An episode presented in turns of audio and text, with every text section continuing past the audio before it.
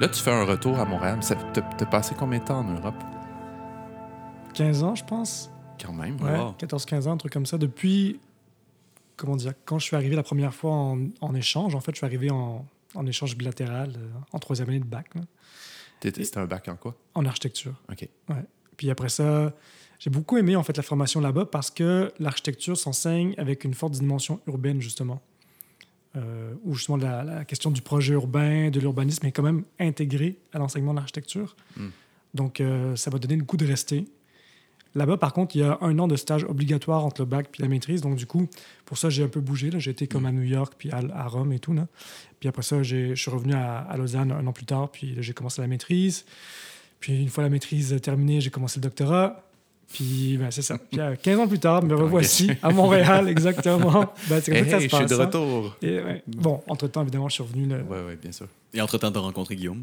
Ben, j'ai rencontré Guillaume donc, à Lausanne Ouais. parce que donc, on était un groupe de jeunes doctorants dynamiques à Lausanne. On avait vraiment une bonne cohorte, en fait, euh, très, très dynamique.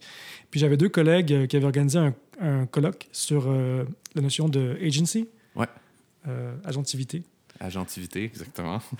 Et, Un mot euh, qu'on utilise peu dans la langue de Molière, mais Oui. beaucoup, beaucoup dans la langue de Shakespeare. Beaucoup. ça. Ouais. Ouais.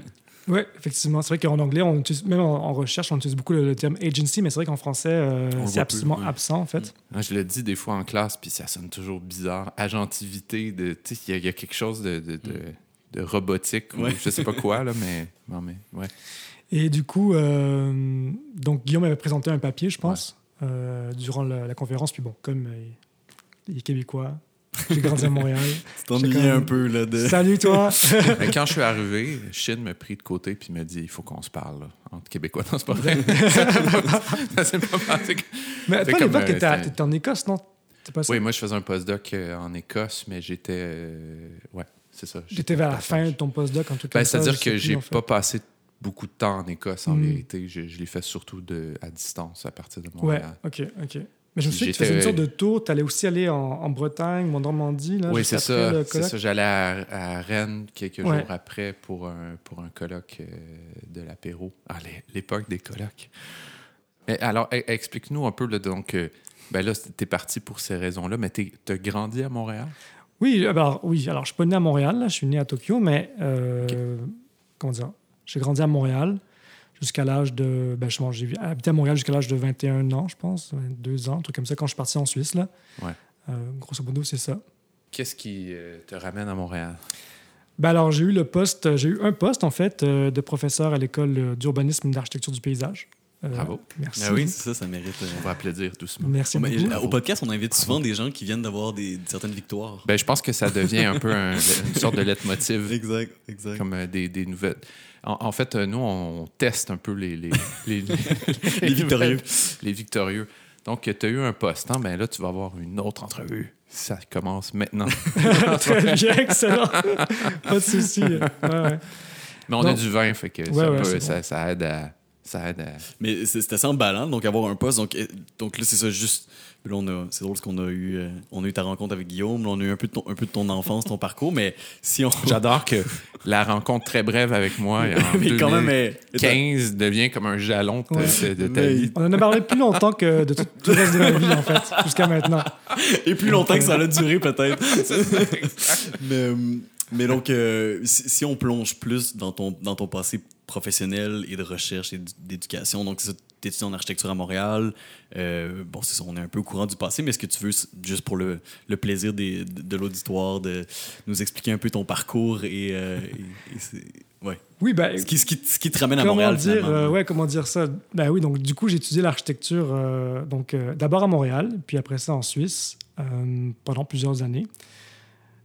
Donc, comme je vous ai dit, euh, ce qui m'avait intéressé en Suisse, c'était que l'approche de l'architecture se faisait beaucoup par l'urbain. En fait, il y a vraiment cette question de la grande échelle. Ben, Déjà l'échelle urbaine, donc l'échelle euh, du quartier, euh, de la ville, mais aussi l'approche vraiment par la très grande échelle, vraiment par l'échelle du territoire, du paysage. Donc ça, ça a, ça a été aussi très motivant pour moi.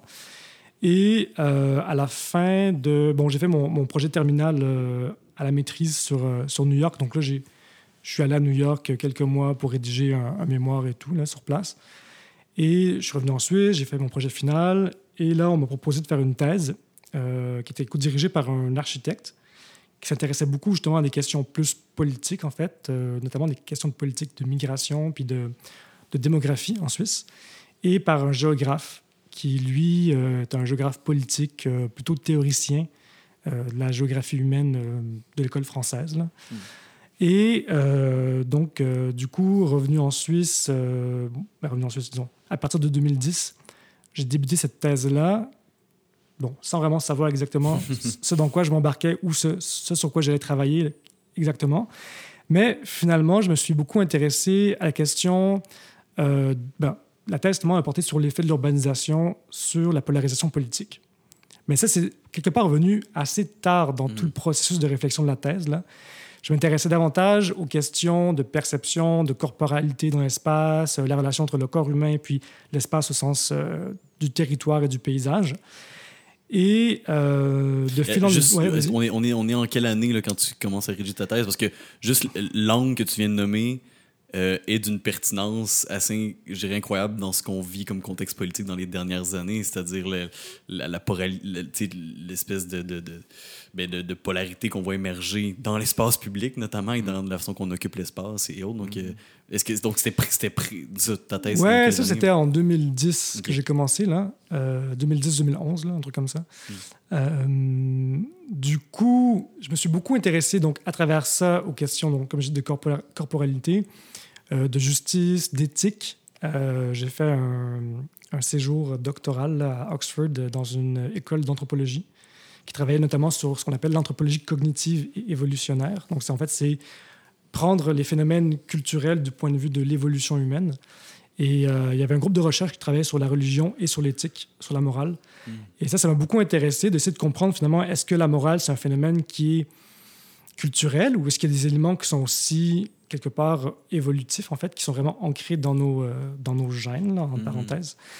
Euh, donc là-bas, j'ai pu mener quelques travaux de recherche en accompagnement de chercheurs un peu plus seniors et tout, là, et euh, bon, après ça, j'ai fait un autre euh, stage euh, doctoral à Singapour, où là, c'était plus une question de, encore là, de corporalité dans l'espace urbain, la relation entre, entre des groupes d'amis, c'est de comprendre est-ce qu'il y a une éthique de l'amitié qui est liée à la ville. Est-ce que la ville, en fait, hmm. introduit un certain, une certaine éthique de l'amitié de par, de par ses espaces, de par sa configuration spatiale et sociale, par exemple. Et là, j'ai un peu commencé à continuer, continuer, continuer, continuer. en fait, ma thèse, c'était une grande dérive. En fait, ben oui, une grande dérive qui, a duré très longtemps très passionnant comme voyage. oui, c'est ça. Disons que le voyage était plus important que, que la destination. Mais je trouve, ça, intéressant parce que quand, quand puis pour le, le, peu d'ouvrages euh, en lien avec l'éthique que j'ai lu, mais souvent il y a comme cet exemple. Ça paraît. Ça paraît. encore. mais souvent il y a un exemple qui revient, qui revient, euh, qui revient, qui revient dans, dans, dans la façon de simplifier l'éthique à son à, sa plus simple expression. Puis c'est l'exemple du tramway. Oui, le trolley problem. Exact. Et, et, c'est drôle parce que c'est très urbain finalement comme exemple. Et donc, y a comme quelque chose qui, qui, qui, qui, parle assez à quelqu'un qui étudierait par exemple en, en, études urbaines ou en tout cas l'espace urbain, c'est-à-dire l'éthique, quand elle est simplifiée, ben, on la positionne dans l'espace public comme un choix à faire. Est-ce que, quelqu'un peut me l'expliquer? Je connais pas cette... Euh, est-ce que tu veux, tu veux ben, Oui, je peux bon, le, dire en deux mots. Bon, c'est un problème effectivement en, psychologie morale assez, euh, assez répandu. Uh-huh. L'idée, c'est qu'on donne euh, ce qu'on appelle une vignette, là, un scénario, où euh, on a un tramway qui avance à toute allure sur un rail. Hmm. Et, bon, dépendamment du scénario, comment on a construit le problème, souvent, ce qui arrive, c'est que on, on, donne le choix à une personne de changer l'embrayage de manière à ce que le tram soit fonce dans une personne ou, en fait, euh, dans plusieurs personnes. Mm-hmm. Donc ça, ça peut être une façon de l'expliquer. Ça peut être aussi soit que le, tram fonce dans un mur, donc toutes les, toutes les personnes à bord meurent, versus il fonce dans une seule personne et toutes les personnes à bord survivent, mais la personne euh, sur le rail, en fait, on la tue. Puis après, il y a plein de déclinaisons différentes. Est-ce qu'on active euh, comment dire, l'aiguillage avec à la main par un bouton? Euh, est-ce que c'est est-ce qu'on pousse quelqu'un devant le, hmm, tram pour l'arrêter? Puis en fait, il y a plein de variantes qui servent justement à identifier quels seraient les facteurs euh, chez l'individu ou chez les groupes d'individus qui euh, sont déterminants dans ses préférences morales.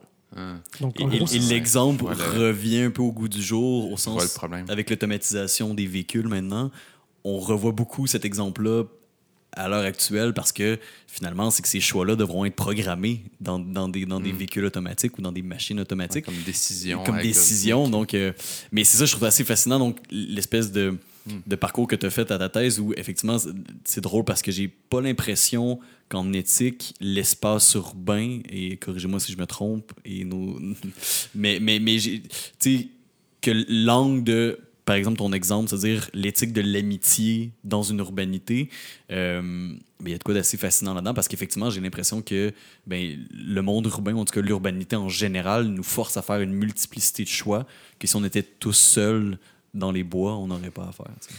Ben, C'était un peu Ouais. effectivement le propos de la thèse, là, euh, dans les grandes lignes, qu'on peut résumer justement en disant est-ce que la ville est un choix éthique? En fait, est-ce que, est que la ville est une option éthique dans le sens euh, par rapport à d'autres types d'habitats?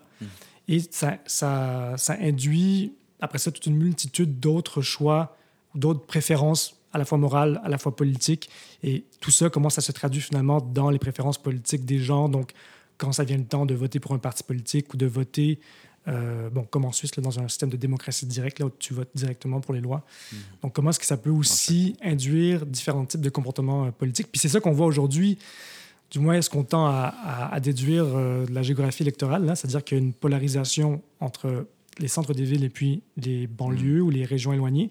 C'est un phénomène qui n'est pas nouveau, là, qui existe depuis, euh, depuis qu'on a observé des, des nouvelles fractures sociales et politiques dans la population. Mais disons que c'est un phénomène qui va qui commence à dominer les autres phénomènes, en fait. Ça devient un des facteurs les plus importants par rapport aux autres phénomènes, Par qui soient de, paramètres de classe ou d'âge ou d'éducation ou de revenus. Euh, ça devient de plus en plus déterminant, on va dire. Mais est-ce que c'était étudié seulement dans le contexte euh, suisse ou c'était dans le contexte. Est-ce que Shanghai était inclus dans, dans, Dans ma thèse, tu veux Ouais, dire? dans ta thèse, Ah non, là, là, j'utilisais vraiment juste le contexte suisse pour une raison tout à fait euh, pratico-pratique. là. C'est Ouais. qu'en fait, en Suisse, comme je dis, il y a un système de démocratie directe. C'est-à-dire Ouais, que chaque citoyen est amené à vraiment voter pour les lois qui sont proposées au Parlement. Bon, il faut qu'il y ait une sorte de mécanisme de référendaire mis en place, mais grosso modo, les citoyens votent, euh, votent quatre fois par année sur, euh, on va dire, une vingtaine, trentaine de lois. Il y avait de, de. Je sais pas si tu connais André Corboz, qui est un théoricien de la ville Oui, suisse oui, on à a beaucoup étudié à l'EPFL, oui, effectivement. Ouais, c'est ça, mais en tout cas, mais c'est, il, est, il est suisse euh, à l'origine, mais il, il- il vient un peu aussi euh, avec cette idée-là d'hyperville en, en s'intéressant en particulier au territoire euh, suisse, qui est en réalité, à part euh, le sommet, pas le sommet, mais en part les montagnes, qui est en quasi-totalité urbanisé. Donc, je ne sais pas si ça jouait, euh, ça jouait un peu. Ou si c'est pas urbanisé, en fait, tous les territoires sont liés de très près, que, que ce soit auprès de, de, de Fribourg, Zurich ou de Lausanne. C'est toujours lié, ou Genève, c'est lié à un, un centre urbain assez important. Contrairement à l'Amérique du Nord, euh, euh, où là, cette question-là serait articulée assez différemment, là, Mhm. le rapport entre les urbains et les ruraux. Dans un contexte suisse, c'est, autre chose. Dans- c'est sûr que euh, la Suisse, c'est un peu paradoxal dans ce sens-là, parce qu'on a aussi l'image de la Suisse comme un pays avec des paysages alpins, donc très Mm. naturels, avec des campagnes, beaucoup de vaches, des fermes et compagnie. Mais c'est Ce c'est un bon point. existe, J'ai existe. j'ai Ouais. très peu d'images urbaines de la Suisse, finalement. Mais- Ouais. comme un, comme un symbole. Comme dit Guillaume, en fait, c'est vrai que la Suisse, euh, il y a Herzog de Muron là, qui avait sorti un livre là-dessus, là, euh, Switzerland, an Urban Portrait. Euh, c'est une seule ville, en fait. C'est une seule Ouais, ville qui a la gueule d'un pays, euh, qui prétend, ben, qui prétend être un pays, qui- ça reste un pays, là, mais je veux dire, au, Ouais. au niveau du fonctionnement, du quotidien, ça fonctionne vraiment comme une sorte de grande métropole. Euh, et effectivement, tout- toute la Suisse est urbanisée d'un point de vue, de plusieurs points de vue, en fait, que ce soit en termes d'accessibilité en transport public, d'accessibilité en transport euh, privé, euh, de couverture euh, de la 5G, de la 4G et compagnie. Je veux dire, euh, bon, c'est un territoire qui est aussi très petit en termes de surface, là, donc c'est sûr que ça facilite le tout. Mais en même temps, c'est aussi un territoire qui s'est construit culturellement beaucoup sur l'idée de ruralité. Donc, cette idée de ruralité, elle est quand même très, très, très imprégnée en Suisse, mais aussi sur l'idée de, de l'urbanité, en fait, comme tu dis, donc de Zurich, de Genève, qui restent, même si c'est des, des villes qui sont pas énormes, là, qui restent en fait des, des références euh, en termes de villes mondialisées, on va dire. Ouais. Et même l'histoire de la Suisse, euh, dans l'imaginaire collectif, juste même dans les faits, en fait, c'est beaucoup construit sur cette opposition ville-campagne. Parce que, pour la petite anecdote, la Suisse, donc, comme j'ai dit, c'était une confédération de cantons. Et il y avait les cantons euh, urbains et les cantons euh, non urbains. Et en fait, il y a eu une sorte d'affrontement. Bon, il y avait aussi les cantons catholiques et protestants, mais il y a eu des affrontements entre, entre les différents cantons. Et en fait, c'est un peu cette, cette, cette, relation entre, entre urbain et non urbain qui a vraiment structuré tout l'appareillage politique, culturel et social euh, en Suisse. Il n'y a pas cette idée-là, même en Suisse, de, d'une unité nationale qui passe beaucoup par le train aussi? C'est Parce que j'ai, je me rappelle d'avoir vu des, des, quand je, les quelques fois où je suis allé, d'avoir vu des célébrations où, où on mettait en, lumière vraiment le train, comment bon, le système existe depuis longtemps, puis il fonctionne. Puis ce qui est assez normal, au fond, pour relier une région alpine, tu as besoin de ce lien-là. C'est absolument oui, La Suisse, Et ça euh, fonctionne bien, d'ailleurs. C'est le, le, pays du train, c'est le pays des tunnels. Euh, bon, encore là, ils ont un système gouvernemental un peu particulier où il n'y a pas un président, là, il y en a sept. En fait, c'est sept, euh, sept, ministres, mais de différents partis politiques, et qui s'entendent pour gouverner ensemble le pays. Et chaque année, ils nomment une personne qui est le président de la Confédération suisse, mais qui change chaque année, en fait. C'est plus une sorte de, poste euh, lié aussi aux, affaires étrangères. Et quand cette personne-là est nommée, euh, souvent, elle va prendre le train euh, d'un côté de la Suisse à l'autre. En fait, elle va comme traverser la Suisse en train, en fait. Oui, ça, Et euh, il y a tout ce côté euh, où les gens vont, vont à la gare saluer le nouveau président de la Confédération. Et puis, puis bon, la Suisse, en train, ça se traverse, ça se traverse en quatre heures. Donc, du coup, c'est pas non plus. Ça, y a pas, plusieurs choses, on dirait, quand, je t'écoutais parler, mais d'une part, cette espèce de structuration de l'identité nationale à travers une opposition rurale entre le monde rural et le monde urbain on pourrait parler du Québec aussi. Il y a comme, il y a comme, je pense que cette opposition-là, qui dans les faits, plusieurs chercheurs ou concepteurs commencent à, à, ben, exiger qu'on la dépasse finalement, comme, comme pour une vision du monde qui, qui est un peu ben, qui va au-delà de la forme qui est la ville, mais qui s'intéresse plus aux systèmes qui sont, qui sont eux en soi urbains, finalement, mm. qui, qui alimentent et, permettent à, des, des, régions rurales d'exister. Euh, ben bref, cette opposition-là, finalement, est encore tellement présente au niveau culturel, mais au niveau fonctionnel, c'est comme si elle, elle s'est dissimulée un peu plus. Là, mais... Euh, je sais pas si elle s'est vraiment dissimulée, en fait. Euh, je pense que justement, ce qui est vraiment particulier avec l'opposition ville-campagne, pour euh, reprendre le terme, c'est que justement, ça reste la dernière opposition fonctionnelle toujours en place aujourd'hui. les classes sociales ou le mm. revenu socio-économique n'a plus vraiment d'incidence sur notre quotidien c'est-à-dire que les gens de haut revenu, de bas revenu vont avoir des quotidiens assez comparables. On se lève le matin, on va au travail, on revient le soir. Bon, certains ont le loisir de ne pas devoir travailler, mais ils s'occupent quand même durant la journée. Alors que, justement, euh, le fait d'habiter en ville et le fait d'habiter euh, ben, en région, ou en, campagne ou en, territoire éloigné, ça, c'est vraiment un facteur définissant, en fait, sur la façon qu'on veut vraiment vivre au quotidien euh, notre vie. Hmm. Puis je pense que ça a aussi euh, un rôle assez important à jouer dans notre sensibilité à plusieurs enjeux. Hmm. On va être évidemment beaucoup plus sensible à certains enjeux si on habite en ville puis qu'on est dans un environnement très diversifié, très dense, où, par exemple, l'accessibilité au système hospitalier est quand même assez facile, versus quelqu'un qui habite dans une région éloignée. Là, on le voit avec la pandémie. Quelqu'un qui habite dans une région éloignée et où euh, là, les enjeux d'accessibilité aux ressources, aux infrastructures, ben, ça devient des enjeux assez importants. Mm. Et c'est là où des populations peuvent, par exemple, se sentir délaissées de la part de l'État ou sentir qu'il y a une forme d'inégalité qui se construit parce qu'ils ne reçoivent pas les mêmes services que quelqu'un qui habite en ville. C'est sûr mm. que, en général, c'est des populations qui sont beaucoup moins nombreuses. Donc, euh, si tu fais le calcul par tête d'habitants, c'est des gens qui reçoivent beaucoup plus d'aide euh, en termes d'infrastructure de routes et compagnie. Là. Mais ouais, point de vue individuel. territoriale. Ouais, c'est ça exactement. C'est le principe d'équité territoriale que, qu'on discute beaucoup dans les pays. Bon, je pense au Canada, on en discute quand même pas mal. En France aussi, c'est assez présent. Là, parce qu'il y a ces grands contrastes, en fait, euh, dans le niveau d'urbanisation ben, disons, Juste pour donner un exemple classique sur cette question-là, le, le réseau d'Hydro-Québec avait été basé sur un principe d'équité territoriale parce que c'était des des, compagnies privées qui contrôlaient, par exemple, euh, l'électricité en Gaspésie ou en hmm. Abitibi, puis ça coûtait une fortune.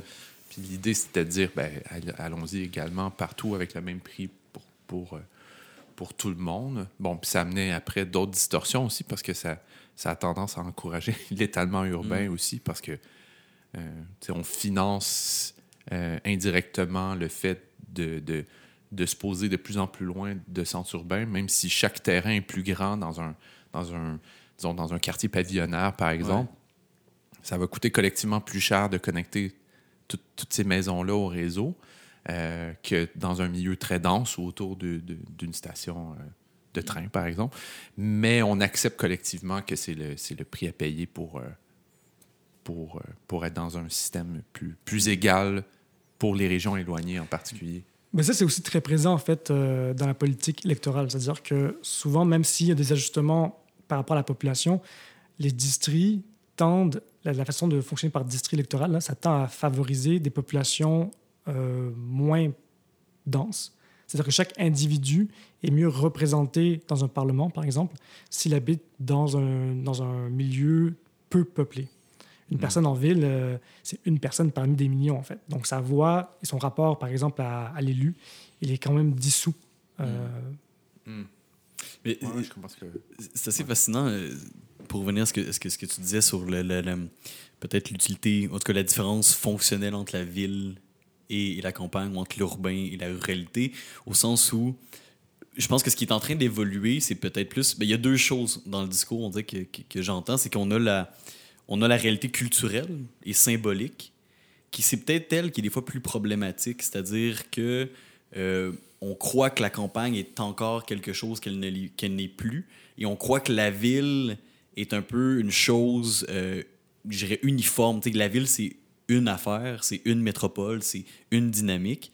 Et, on oppose beaucoup ça, mais que dans les faits, effectivement, s'il faudrait mettre à jour notre définition culturelle de l'une et l'autre, il faudrait aussi mettre à jour notre définition, ou en tout cas notre compréhension de leur impact fonctionnel. Puis l'anecdote, bon, moi je viens, je viens, on le sait, donc on ça se voit, mais je viens de Rimouski, je viens, je viens pas de la ville. Mais quand je suis arrivé en ville, ayant grandi dans les années 90, quand je suis arrivé à Montréal, pour moi, j'étais pas dépaysé. C'est pas vrai que venir de 6 heures de Montréal, je, sentais que je découvrais un nouveau monde. Au contraire, c'était la continuité d'une foule de trucs que je consommais déjà, culturellement et autres, qui, mm. qui, se poursuivaient.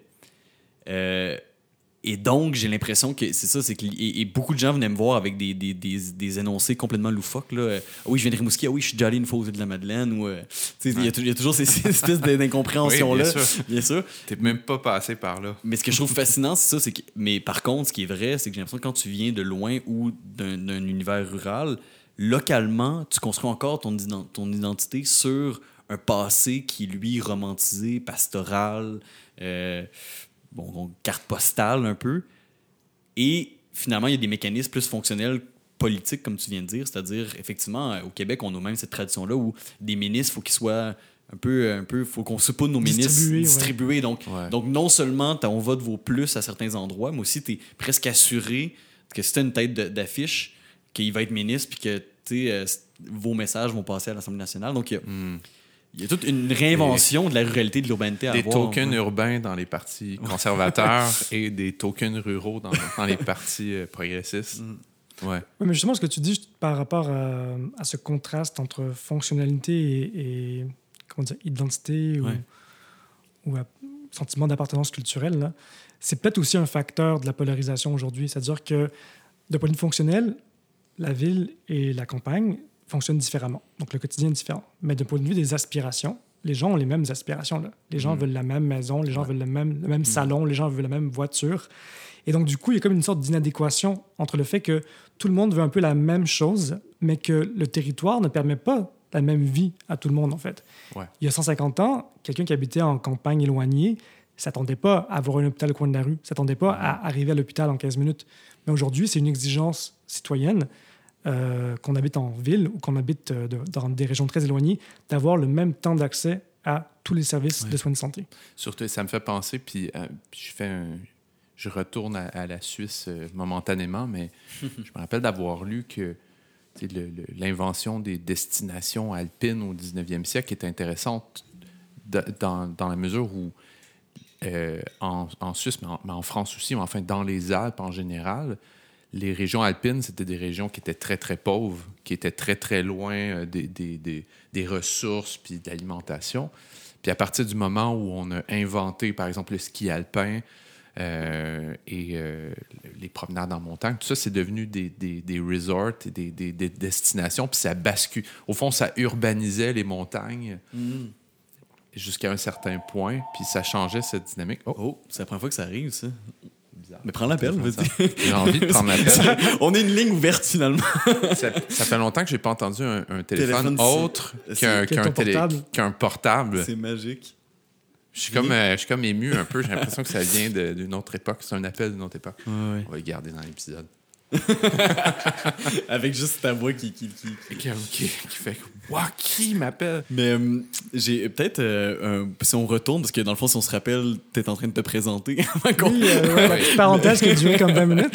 ouais, c'est ça. Mais euh, dans le fond, cette espèce de, de translation que tu as fait vers ces questions-là, c'est-à-dire de l'architecture vers euh, ben, une lecture territoriale, mais même qui, bon, à travers les expériences que tu nous as euh, nommées, que tu as, expliquées, c'est-à-dire donc un intérêt vers comment la politique s'incarne dans l'expérience urbaine, comment la politique même peut être euh, source finalement de, différences territoriales et de différents types de fonctionnement.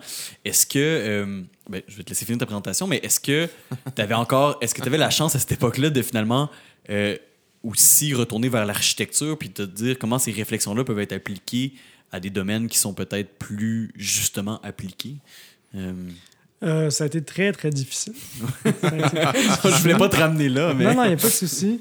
Euh, ça a été très difficile et ça reste difficile Hmm. euh, de faire le pont. En fait, autant conceptuellement, il y a des relations très fortes entre l'architecture, la politique, le design, l'éthique.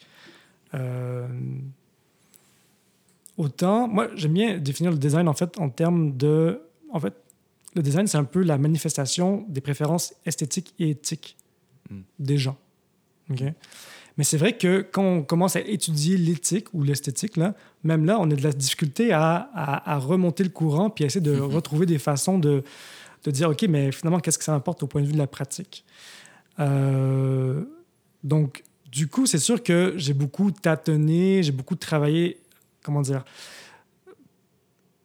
à essayer de comprendre est-ce que finalement mon travail en tant que chercheur euh, sur les questions politiques, ça peut vraiment avoir. euh, ça peut vraiment donner quelque chose euh, concrètement? Je veux dire, ça, ça peut vraiment transformer le territoire?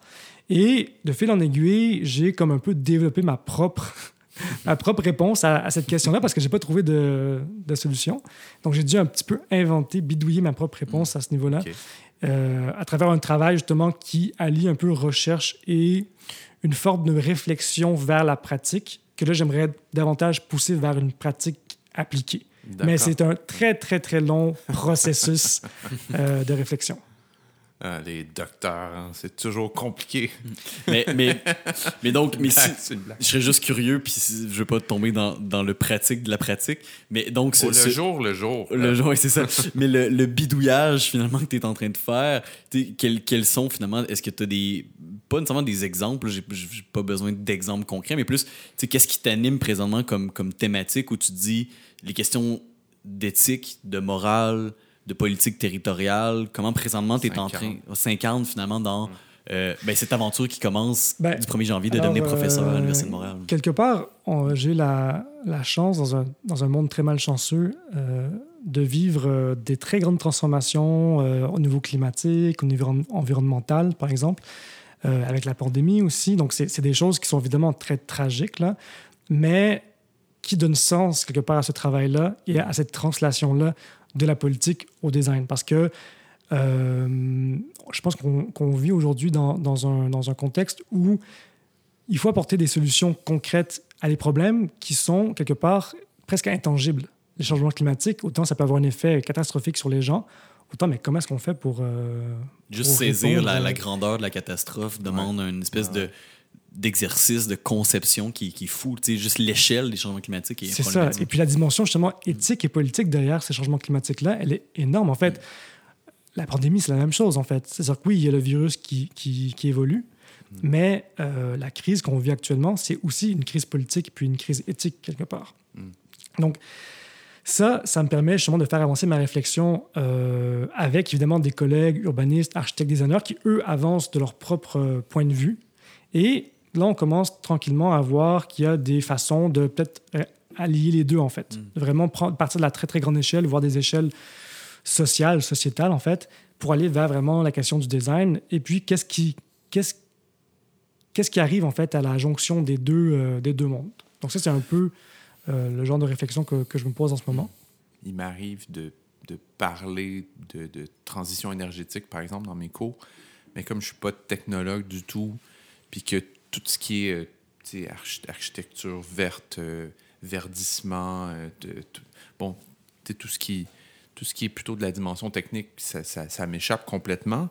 Euh, Dis pas ça, Guillaume. Ça t'échappe pas complètement. Mais c'est-à-dire que je, je maîtrise pas ces- ces- du tout ces questions-là, mais je vais finir des fois par insister sur le fait qu'il y a une réponse sociale à ces questions-là qui doit être mise en place. Une des façons de le dire, c'est par exemple que les études euh, sur, euh, euh, sur la densification, par exemple, nous indiquent bien que vivre dans un milieu très dense peuvent réduire nos gaz à effet de serre d'à peu près, le tiers. C'est-à-dire que si, s'il faut pas, j'aime bien dire, s'il faut pas prendre son auto au travail pour aller chercher son lunch, ça fait une grosse différence. Mais si on peut appliquer ça à toutes les sphères de la vie, on peut passivement, au fond, sans même faire de choix politiques, euh, faire en sorte que les gens vivent dans, des milieux où ils consomment moins d'énergie. Et donc, la réponse, elle est sociale parce qu'il faut créer des, milieux où les, en- les gens ont envie d'être, créer des quartiers où on a envie de rester, hein, puis qu'on ne prendra pas, dès qu'on en a l'occasion, la voiture pour partir en week-end. Euh, créer ces réflexes-là de, de localité, finalement. Oui, ben justement, je pense que, la- comme tu dis, la, la- la réponse, elle est sociale, mais elle est aussi matérielle. Et Mm. c'est peut-être là où il y a comme plus de travail de, de, de rassemblement à faire. C'est-à-dire que pendant longtemps, les sciences sociales ont dit, ben, en fait, euh, pour résoudre les problèmes du monde, il faut des politiques. Mm. Il faut des politiques, il faut des politiques, il faut des politiques. Puis les designers, ils disaient, ben, en fait, non, il faut faut changer monde le monde va- de, de façon matérielle. Ouais. Et là, on se rend compte que non, en fait, c'est un peu entre les deux, en fait. En Ouais, fait, C'est un peu des deux, en fait. Et c'est quelque part un peu tard, je trouve. Pour ça, ben, en fait, on est peut-être un peu trop tard. On est comme à minuit et moins une ou minuit Nous et sommes une, en là. retard. Mais euh, puis c'est maintenant qu'on se dit, mais en fait, finalement, c'était un peu des deux. Il fallait à la fois avancer sur les questions sociales et politiques, puis en même temps, à la fois aussi sur les questions matérielles. Hmm. Parce que construire un quartier, il y a justement toute une politique à mettre en place, puis il y a des, des, des, des, fils à tirer, puis des gens à aller chercher, Ouais. puis des financements à trouver. Puis après ça, eh ben, il faut le faire, le quartier, ça a une matérialité. Et cette matérialité-là, elle a un sens à la fois, justement, politique et éthique, quelque Hmm. part. Ce qui est, aussi, ce qui, ce qui est fascinant dans, dans, dans, dans, dans ce- Puis on revient peut-être à notre exemple du tramway où certains domaines empruntent de l'un et l'autre, puis c'est toujours comme ça, mais des fois, tu aimerais pas seulement qu'on emprunte d'un autre domaine, mais aussi qu'on communique entre domaines. Mais dans le fond, où je m'en vais avec ça, c'est ce qui est fascinant, c'est que dans le monde des politiques publiques, il y a une, quand même une réflexion sur la matérialité de ce que ces choses-là vont donner. C'est-à-dire, évidemment, quand on, quand on, quand on investit dans, dans certains types d'infrastructures ou dans certains types de bâtiments autres, on a un imaginaire ou on a une idée de quel. quel- ben, pas toujours. Bon, c'est peut-être pas toujours communiqué, mais mais mais il y a quand même une, il y a une intention qui. qui je veux dire, les gens sont pas assez naïfs pour croire que ça reste immatériel. Et inversement, dans, dans le domaine de l'architecture, de l'urbanisme, tout ce qu'on va produire comme, comme sans avoir nécessairement, encore une fois, une, une connaissance approfondie de toute la subtilité de, de ce que ça veut dire un, un certain concept.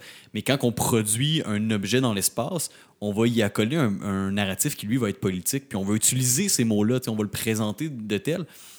Mais les deux cas, c'est ça, c'est rare qu'il y ait comme une, une forme de canal de communication efficace entre ces deux mondes-là. C'est-à-dire, la politique que vous imaginez, ben peut-être qu'on peut la matérialiser d'une façon qui est encore plus efficace. Puis, inversement, le, le narratif que vous êtes en train d'accoler à, à une future façon de vivre, ben, il est peut-être erroné ou en tout cas, il y a peut-être des problèmes éthiques qui soulèvent, qui, eux, de mériteraient une discussion peut-être plus publique ou plus démocratique, etc. Mais ouais, il y a une valeur là, qui est clairement. là. Ouais, je pense qu'un un bon exemple de ça, c'est l'agriculture. Parce que l'agriculture, c'est quand même un, un thème très important aujourd'hui. Bon, ça a Mhm. toujours été important. là. Je veux dire, c'est comme ça que les gens se nourrissent. Mais aujourd'hui, on en, on en parle beaucoup. euh, puis il y a toute une sorte de crise agricole. Comment ça fonctionne, comment les gens qui produisent l'agriculture vivent, quelles sont leurs conditions de vie?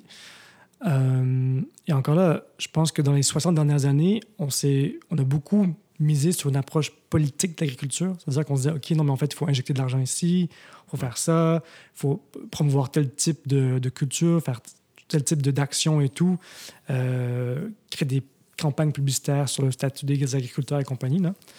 Et cette, toute cette politique-là, c'est pas fait du tout dans une réflexion, par exemple, paysagère. Hmm. Donc, qu'est-ce que ça veut dire concrètement, en fait? Euh, si on met tout ça en place, ça fait quoi au paysage? Qu'est-ce qui arrive, en fait? Est-ce qu'on reconnaît notre territoire? Est-ce qu'on le reconnaît pas? Et euh, inversement, il y a toute une approche paysagère du territoire qui, elle, peut-être se pose un peu moins la question de, ben, finalement, si on conserve certaines typologies paysagères, est-ce que ça fait sens avec la façon qu'on veut produire l'agriculture aujourd'hui, en fait? Mm. Puis qu'on veut nourrir les gens aujourd'hui avec euh, du bio, avec des produits locaux, avec des produits qui ne consomment pas trop d'intrants, compagnie, quoi. Mm. Et encore là, je pense que l'agriculture, c'est une bonne façon de comprendre que, oui, on peut mettre en place des politiques, mais il faut vraiment les réfléchir dans un cadre matériel. Et inversement, on peut mettre en place des politiques paysagères. On peut, on peut imaginer un paysage, on peut dessiner un paysage, mais ce paysage-là, il a une incidence sur la vie des gens, en fait. C'est assez fascinant parce que si, dans le dernier épisode, on parlait du, monde automobile comme le lieu à étudier si tu veux t'intéresser aux publicités, ou l'argent qui est investi dans des publicités pour convaincre les gens. dans des objets dans qui des objets. une, vision du monde. Mais l'agriculture, je pense que c'est un exemple qui est assez éloquent parce qu'effectivement, c'est un endroit qui, qui, qui, qui, soumis à des politiques sévères, qui, qui, qui, qui est supporté fortement par l'État à l'échelle planétaire, c'est bien celui-ci.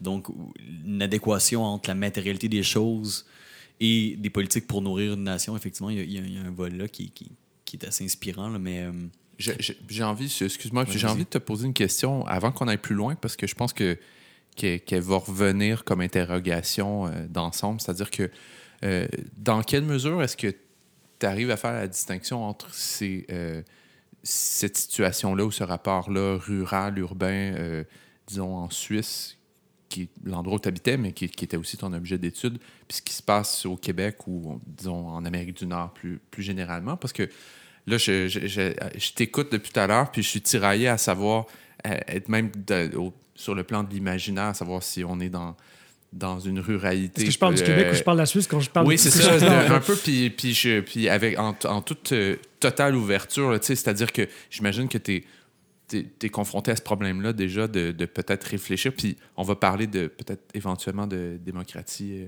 participative, mais dans quelle mesure est-ce qu'on peut considérer ces exemples-là, puis les, euh, les réfléchir dans un contexte nord-américain? Bon, c'est sûr que ce dont je parle, déjà, ça se place dans ce contexte, on va dire. Euh, Quelle image tu as dans ta tête? C'est ça ma question. Ben, donc, c'est sûr que ça, Donc, moi, bon, le, travail que je fais se situe essentiellement dans les pays industrialisés du Nord et de l'Occident. Hmm. Donc, on ne parle pas du Vietnam, on ne parle pas de l'Afrique, on parle pas. Euh, on parle vraiment côté européen, côté nord-américain. Euh, après ça, c'est sûr qu'il bon, y a des énormes différences dans les, la culture européenne, la culture nord-américaine, dans la, les politiques qui sont mises en place euh, du point de vue agricole, en fait, la façon qu'on a, par exemple, de, de, gérer le territoire aussi. Les, les villes sont très différentes. Mais au-delà de ces différences-là, il faut quand même reconnaître qu'il y a des similarités, en fait. Mmh. Et c'est peut-être à ce niveau-là que moi, je me situe. C'est-à-dire que oui, euh, Paris, c'est pas Montréal, puis Montréal, c'est pas Barcelone, puis Barcelone, c'est pas New York, puis New York, c'est pas euh, Londres. c'est surtout pas Brooklyn. C'est surtout pas Brooklyn. mais euh, faut pas non plus, je pense, tomber dans une sorte de déterminisme culturel. C'est-à-dire qu'il faut pas non plus voir que la culture comme étant un facteur important dans l'action humaine.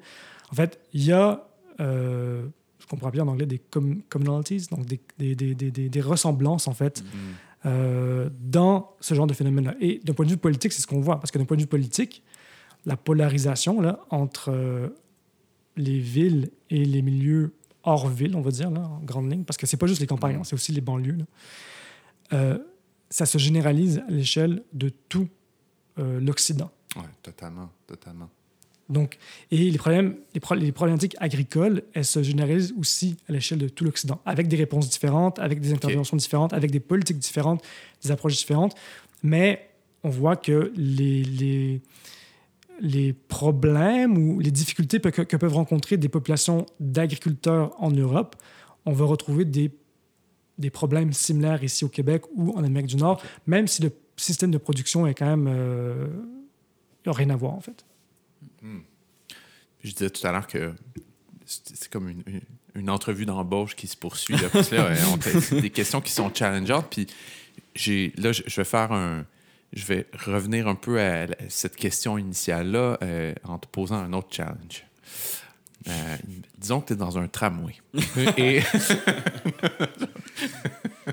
par rapport à la question de, de, de l'écart des perceptions, enfin, de, des cultures entre ruralité et urbanité, je pense qu'il y a une donnée importante et supplémentaire à ajouter aussi, c'est cette, euh, comment dire, cette triangulation-là avec, avec le numérique aussi, qui fait en sorte que, en réalité, euh, le, contact à une, à une, certaine culture urbaine, entre guillemets, je fais des guillemets dans les arts maintenant, vient surtout du fait qu'on est, on est branché sur les mêmes réseaux euh, culturels, sur les mêmes questions, puis que, je veux dire que Black Lives Matter, ça se passe euh, aussi en, en Suisse, puis euh, en Angleterre, puis en Italie, au même temps qu'aux États-Unis. Je pense qu'il y a cette question-là aussi qui mm. joue au-delà de la dimension territoriale. Je ne sais pas comment, dans le cadre de, ton mémoire, là, euh, comment ça s'est exprimé pour toi, là, cette différence de culture-là entre culture plus rurale et culture plus urbaine,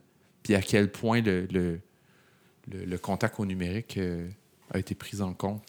Je n'ai pas directement pris en compte euh, la question du numérique. Là. Ça aurait été, mm. euh, d'un point de vue méthodologique, un peu compliqué à, intégrer. assurément.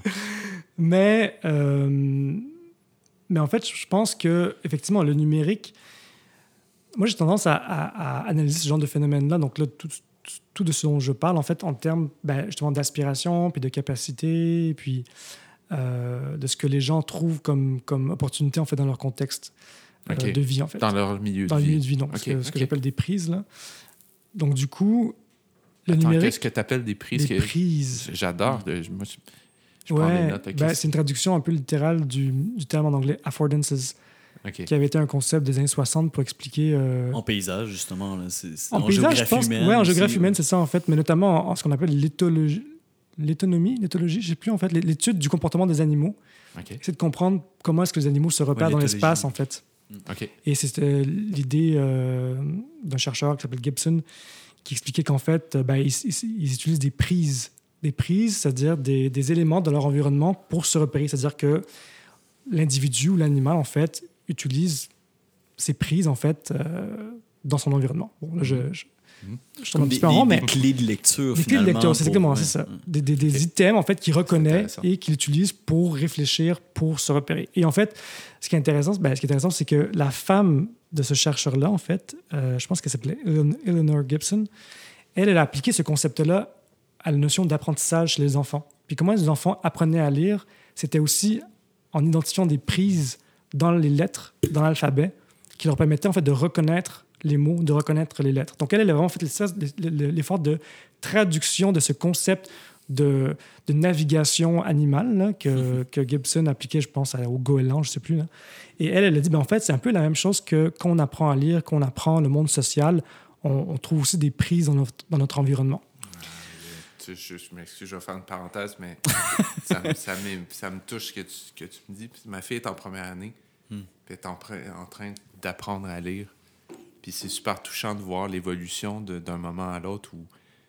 Ouais, je, elle comprend le. Je, exactement ce à quoi tu fais référence. Elle, identifie une prise, ça la fait avancer, et le fait d'avancer, ça lui permet d'identifier d'autres prises. Donc ça développe ses capacités et compagnie. Donc, c'est touchant parce que on, moi, je le vois à la, à la petite semaine. Je vois l'évolution, comment elle s'accroche à des mots. Puis là, tout d'un coup, elle est capable de les reconnaître super rapidement. Puis c'est. OK. Mais non, mais donc, du coup, pour, revenir à la question du numérique, en fait, euh, pour revenir à la question du numérique, ben moi, je, te dirais, bon, le numérique, quelque part, qu'est-ce que ça offre? Ça offre certaines prises, donc ça offre le développement de certaines capacités chez l'individu. Donc, encore là, pour revenir à, l'exemple que tu donnais sur Rimouski, c'est ça? Euh, du coup, que tu habites à Rimouski ou à Montréal, tu es exposé un peu au même contenu culturel et numérique, donc tu développes un peu les mêmes capacités. Euh, par contre, ton environnement urbain ne va pas t'offrir les mêmes prises, en fait. Hmm. Et donc, du coup, tu vas peut-être avoir les mêmes aspirations que quelqu'un à Montréal, mais finalement, ces aspirations-là, elles vont, elles vont pas pouvoir se réaliser, se, se manifester, ce qui peut-être explique pourquoi tu es venu vivre à Montréal, en fait. Mais, mais juste la phrase que tu viens de dire est, est fascinante pour une multitude de raisons, mais surtout celle-ci, c'est-à-dire, effectivement, j'ai l'impression que dans cette dualité urbain-rural qu'on explore depuis le début, il y a cette question-là où euh, ben finalement grandir tu sais souvent on a cette question là de comme pourquoi les gens reviennent pas en région puis c'est quelque chose qui, qui, est dans la trame sonore québécoise depuis vraiment longtemps puis, mm. puis pour plein de raisons mais effectivement il y a cette question là je pense de cette idée où peut-être que la prise numérique crée des aspirations et des attentes qui après ça dans l'espace ou le territoire que tu habites sont pas euh, reconnus en tout cas du moins tu trouves pas la même écho ça veut pas dire que les gens sont pas créatifs. Je pense qu'ils commencent à avoir comme des fois des, espèces de micro-mouvements où, euh, justement, nous, nos shows de punk, on faisait ça dans, dans, dans, un espace qui s'appelait, qui était le, le, local de la foire agricole, essentiellement. c'était pas les faux électriques ni la, la, scène de show du Underworld, mais c'était autre chose. Euh, c'était ça le nom que vous lui avez donné? Non, c'était là que la foire agricole avait lieu, sauf le reste de l'année pour 125 par soir, tu étais capable de, de, faire un show tous âges finalement, donc ce qui était assez, assez, assez le fun, assez plaisant. Bon prix. Mais oui, exact. Mais, mais je pense que ça n'a jamais changé. L'inflation n'a jamais touché. mais, mais dans ce que tu dis, ce qui est hyper intéressant, c'est que finalement, dans cette distorsion entre aspiration de certaines.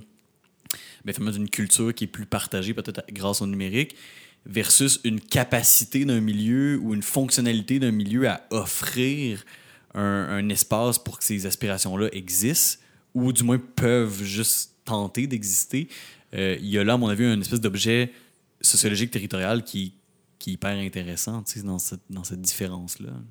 Oui, puis à l'inverse, on voit aussi que ben, le numérique, ça offre aussi certaines, euh, certaines prises, dans le sens qu'aujourd'hui, bon, que la pandémie est encore là, on peut très bien aller à Rimouski, travailler en télétravail, puis faire toutes les activités professionnelles qu'on aurait eues à Montréal parce qu'il y a Internet, parce qu'il y a tout. Euh, on a tout ce qu'il faut pour travailler euh, à disposition. Quoi. Mais, mais qu'est-ce, que, qu'est-ce, que permet, qu'est-ce que permet ces espaces urbains-là? Si on est dans des espaces plus urbains, qu'est-ce qui permet de plus, disons? Est-ce que c'est le rapport à l'altérité? Euh? Bon, c'est ben, effectivement le rapport à l'altérité, c'est le, le Weak Ties Theory là, de Comment il s'appelait donc ce chercheur américain? Tu te reconnais de ça, toi, non? si je le connais, j'ai oublié. Ben, le nom m'échappe, mais donc c'est la théorie selon laquelle, en fait, dans le milieu urbain, tu as plus d'opportunités professionnelles. C'est un truc qui date des années 30. Tu as plus d'opportunités professionnelles parce qu'en fait, tu développes davantage de relations interpersonnelles euh, faibles. Donc, des gens que tu vois euh, sporadiquement comme ça, une fois tous les mois, tous les deux ah, mois. Et ces gens-là, ils évoluent dans d'autres réseaux que toi. Et en fait, ces relations faibles-là, t'exposes à davantage euh, de chances de, par exemple, trouver un emploi, trouver un appartement, euh, des choses comme ça, en hmm. fait. Il y a un géographe suisse, entre autres, il s'appelle Jacques Lévy. Oui, il est français, en fait. Ah, il est français, mais il travaille C'était mon directeur de thèse. Ah, d'accord. Bon, ben, bon ben, tu vois. mais qui parle de relations de, à faible intensité. Oui, c'est ça, ouais. Relations à faible intensité, c'est ça. Mais il travaille en Suisse?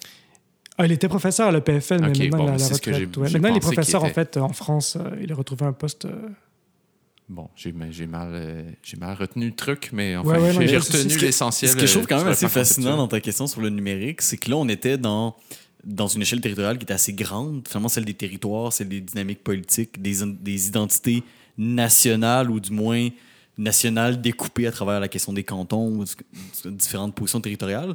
Mais de poser la question du numérique nous a comme ramené à l'individu. Mm. Donc, dans, dans nos aspirations puis nos besoins.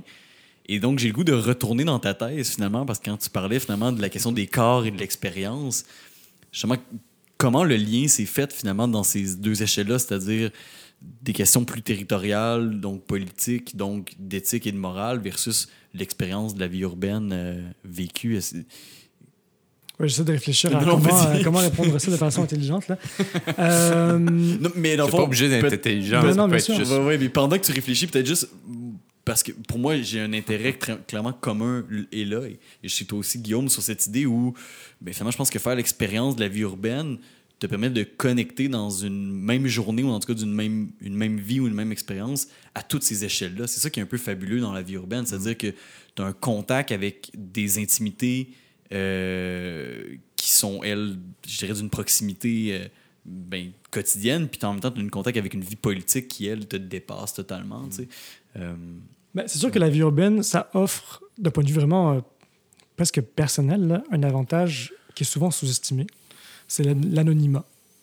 En fait, dans une ville, euh, tu fais n'importe quoi, personne ne te connaît, ou du moins, tu peux faire une bêtise, tu peux tomber par terre. euh, bon, ça se trouve, personne ne va t'aider à te relever, là, mais Ouais. des fois, oui. Mais au moins, tu peux prendre des risques, tu peux euh, darer, faire des choses que peut-être dans un milieu plus communautaire où tout le monde te connaît, ben, tu n'aurais pas tellement. Tu pas un peu honte, mais tu n'aurais pas. Je sais pas, tu aurais peut-être peur des répercussions à long terme que ça sûr. pourrait avoir sur ta réputation, sur la façon que les gens que tu connais te, te voient. Il y a aussi euh, un, autre, euh, un autre chercheur, euh, euh, les noms m'échappent aujourd'hui, je pense que c'est Fisher, qui dans les années 70, en fait, a développé une théorie qui s'appelle Subcultural Theory. En fait, l'idée, c'est que la ville, de par le grand nombre de personnes qui y habitent, te permet de choisir avec Mhm. qui tu te tiens. Donc, en fait, tu te crées ton Avec réseau. Un mode de vie euh, différent. C'est ça. Donc, du coup, c'est pour ça qu'il y a plein de, de subcultures, donc plein de Ouais. groupes de personnes qui vont évoluer, développer des, des, des- des savoirs, des cultures, des connaissances, des pratiques différentes. Parce qu'en fait, tu peux venir composer un peu à ton goût euh, comment se structure ton réseau. Alors que dans un, dans, dans un contexte plus communautaire, en fait, dans un contexte plus petit où tu as peut-être moins de choix, ben, tu te retrouves un peu forcé à socialiser avec euh, les gens qui sont euh, ben, pas trop loin. Quoi. Euh, Ça, Et la préserver ses liens, finalement. Oui, c'est Oui, ça. de préserver ces liens, c'est ça. Donc, ça, la filiation historique, elle est, elle est claire là, avec, avec Zimmel, entre Mhm. autres, là, où on a vraiment cette idée-là qu'à partir du moment où on a des, des grandes métropoles, hein, qui sont des lieux de l'anonymat, réglés, où, où, finalement, où on est au début de la société de masse aussi, c'est-à-dire une société qui, où on interagit plus avec des intermédiaires communs comme le, euh, le journal ou, ou même euh, la signalétique dans le métro, qu'on interagit avec, euh, avec, ou même avec l'intermédiaire de l'argent, qui est une abstraction, mais qui fait en sorte qu'on n'est pas toujours en train de négocier avec les marchands, puis que les, on négocie en réalité toujours avec des gens qu'on connaît peu ou, ou pas du tout. Puis ça permet l'anonymat qui, qui, qui entraîne toutes sortes de conséquences, entre autres la possibilité d'une sorte de libération individuelle. C'est pour ça que depuis le 19e siècle, les avant-gardes culturelles, mais aussi les scènes culturelles euh, euh, particulières, même les, les groupes identitaires émergent comme ça euh, dans les, un peu dans, dans les sous-sols des villes parce que euh, parce qu'ils ont la possibilité de le faire, parce qu'ils n'ont pas le regard désapprobateur des autorités locales puis des gens qu'on connaît autour de soi qui Effectivement, moi, l'anonymat, comme perso, c'est quelque chose que je trouve qui est hyper libérateur. de- Puis, puis c'est particulier parce que dans le moment où on vit, c'est-à-dire celui du confinement, on, on- on perd, cette, on perd ça. On n'a plus la chance d'être tant anonyme parce que il y a comme, on est confiné à, des, à nos lieux communs qui sont ceux de notre, notre, notre intimité, notre famille proche. Puis quand on sort dans l'espace urbain, il y a n'y a plus ces échanges anonymes-là. La semaine passée, il y a une madame à l'épicerie qui m'a demandé de lui donner quelque chose sur une étagère plus haute. Puis ça, ça a vraiment fait ma journée. Là, de, pas personnellement parce que je l'ai aidé. D'un, je- au début, je, me demandais comment. Je la trouvais. euh, Je la trouvais courageuse de demander de l'aide, mais j'étais fasciné par le fait que effectivement ça fait énormément longtemps que quelqu'un m'avait pas demandé de l'aide dans l'espace public, quelqu'un d'inconnu. Ouais, je pense qu'on avait peut-être sous-estimé pendant longtemps ce que ça peut faire dans la vie quand tu as une matinée où tu es de bonne humeur puis tu as envie de parler avec des gens juste anonymement comme ça, puis tu le fais. Puis c'est une. C'est des moments où ton identité est précédée d'aucune signature et même de traces numériques, par exemple, je dirais. C'est pas ton nom qui est accolé à ton commentaire ou. Puis, tu sais, je je suis pas en train de dire que j'ai des matins où j'insulte tout le monde, mais tu sais, si j'ai des matins où je suis de bonne humeur, puis je vais au café, puis je parle, puis, puis cette richesse-là, bon, elle, est un petit peu tempérée par euh, la situation, puis on se rend compte que c'est quand même important. Suivant un petit peu l'idée de, de Lévi, justement, c'est structurant dans la vie, tous ces, rapports-là de faible euh, intensité. Ouais, ben ça nous ramène justement à cette distinction peut-être fonctionnelle qu'il peut y avoir entre, euh, entre l'espace urbain comme espace de vie, puis un espace, on va dire, rural ou de banlieue comme un espace de vie, en fait. Je pense que c'est un peu particulier cette année, bon, avec la pandémie, évidemment, là, c'est que, quelque part, bon, en tout cas, c'est peut-être une, une thèse que j'ai, on, on pourrait écrire un livre là-dessus, C'est si une thèse. Ouais. c'est qu'en fait, ça a été un peu une, une année, pour moi, c'était une année sans ville, en fait. C'est une année où même moi, qui est resté quand même euh, dans une ville, puis que- qui habitait dans une ville pendant un an, là, dans des villes, en fait, pendant un an, en fait, mon mode de vie, je me dis des fois, est-ce que c'est pas ça le mode de vie périurbain, en fait? C'est pas ça le mode de vie de banlieue, en fait, de rester chez soi, de voir les mêmes gens tout le temps, de rester dans des, dans des bulles euh, de proximité là, pour éviter que le virus se propage. Puis en fait, c'est comme si on avait émulé une vie de village durant la pandémie, en fait. Puis que ça, ça nous avait comme... En tout cas, moi, ça m'a beaucoup affecté. Et euh, parce que mon mari, en fait, sa famille, c'est des, des paysans en Suisse, en fait. Eux, leur Lui est toujours là-bas. Oui, il est toujours là-bas pour l'instant. Et... Euh, mais ça vient bientôt. et, et, en fait... Ben, Montréal a gagné. En fait, sa, sa famille, leur vie n'a pas tellement changé, en fait. Eux, euh, mm. la pandémie, ça les a très peu affectés, quelque part, en fait. Alors que mes amis qui habitent en ville et moi-même, c'est comme si, mais, je veux dire, il fallait mais, complètement développer une nouvelle façon de vivre. C'est vraiment du jour au lendemain, il fallait comme se réinventer de A à Z. Puis eux, c'était vraiment, mais non, mais bon, oui, il y a quelques contraintes, il faut porter le masque, si ça, ça, et tout, mais au quotidien, euh, ça ne changeait pas grand-chose, quoi. Ça change pas le moment où on est ben, le vendredi soir ou compagnie, là, mais le moment où on sort dans le monde puis on est en contact.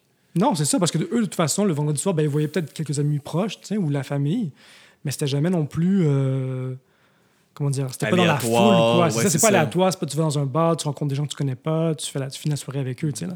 Hmm. Bon, quoique eux, peut-être que oui, mais. Euh, on les salue. exactement. Non, non, mais c'est, c'est des gens super. Ben, ils sont pas là, ils sont allés danser. Oui, c'est ça, exact. Euh, j'ai comme envie, parce que là, tu sais, ben là, t'as fini de te présenter finalement. As-tu fini de te présenter ou... Mais, mais on du moins en partie, tu sais, j'ai l'impression qu'on a. Je n'arrête pas de se présenter, sans arrêt. c'est ça. Mais, mais tu sais, j'ai l'impression qu'on a. Puis c'est la beauté, je pense, de Code Bâti, c'est qu'on a on a lancé des trucs dans l'univers. C'est-à-dire, on a, on a parlé des différentes échelles, je pense, de ton intérêt pour les questions d'éthique, de morale, les questions politiques et autres. Euh, c'est quoi la suite finalement? Là, dans le fond, on a débuté le podcast en parlant de ton nouveau poste comme professeur. Mais c'est juste ça, c'est magnifique. Donc, tu commences cette aventure-là qui, comme Guillaume le disait avant qu'on commence à enregistrer, mais qui est comme une, une chance, une opportunité, parce que hmm. Guillaume étant professeur. Ah, c'est pas comme une chance. C'en est... une. Mais, mais oui, fait, donc là, tu as, toute une aventure à la fois de professeur qui commence, mais de recherche.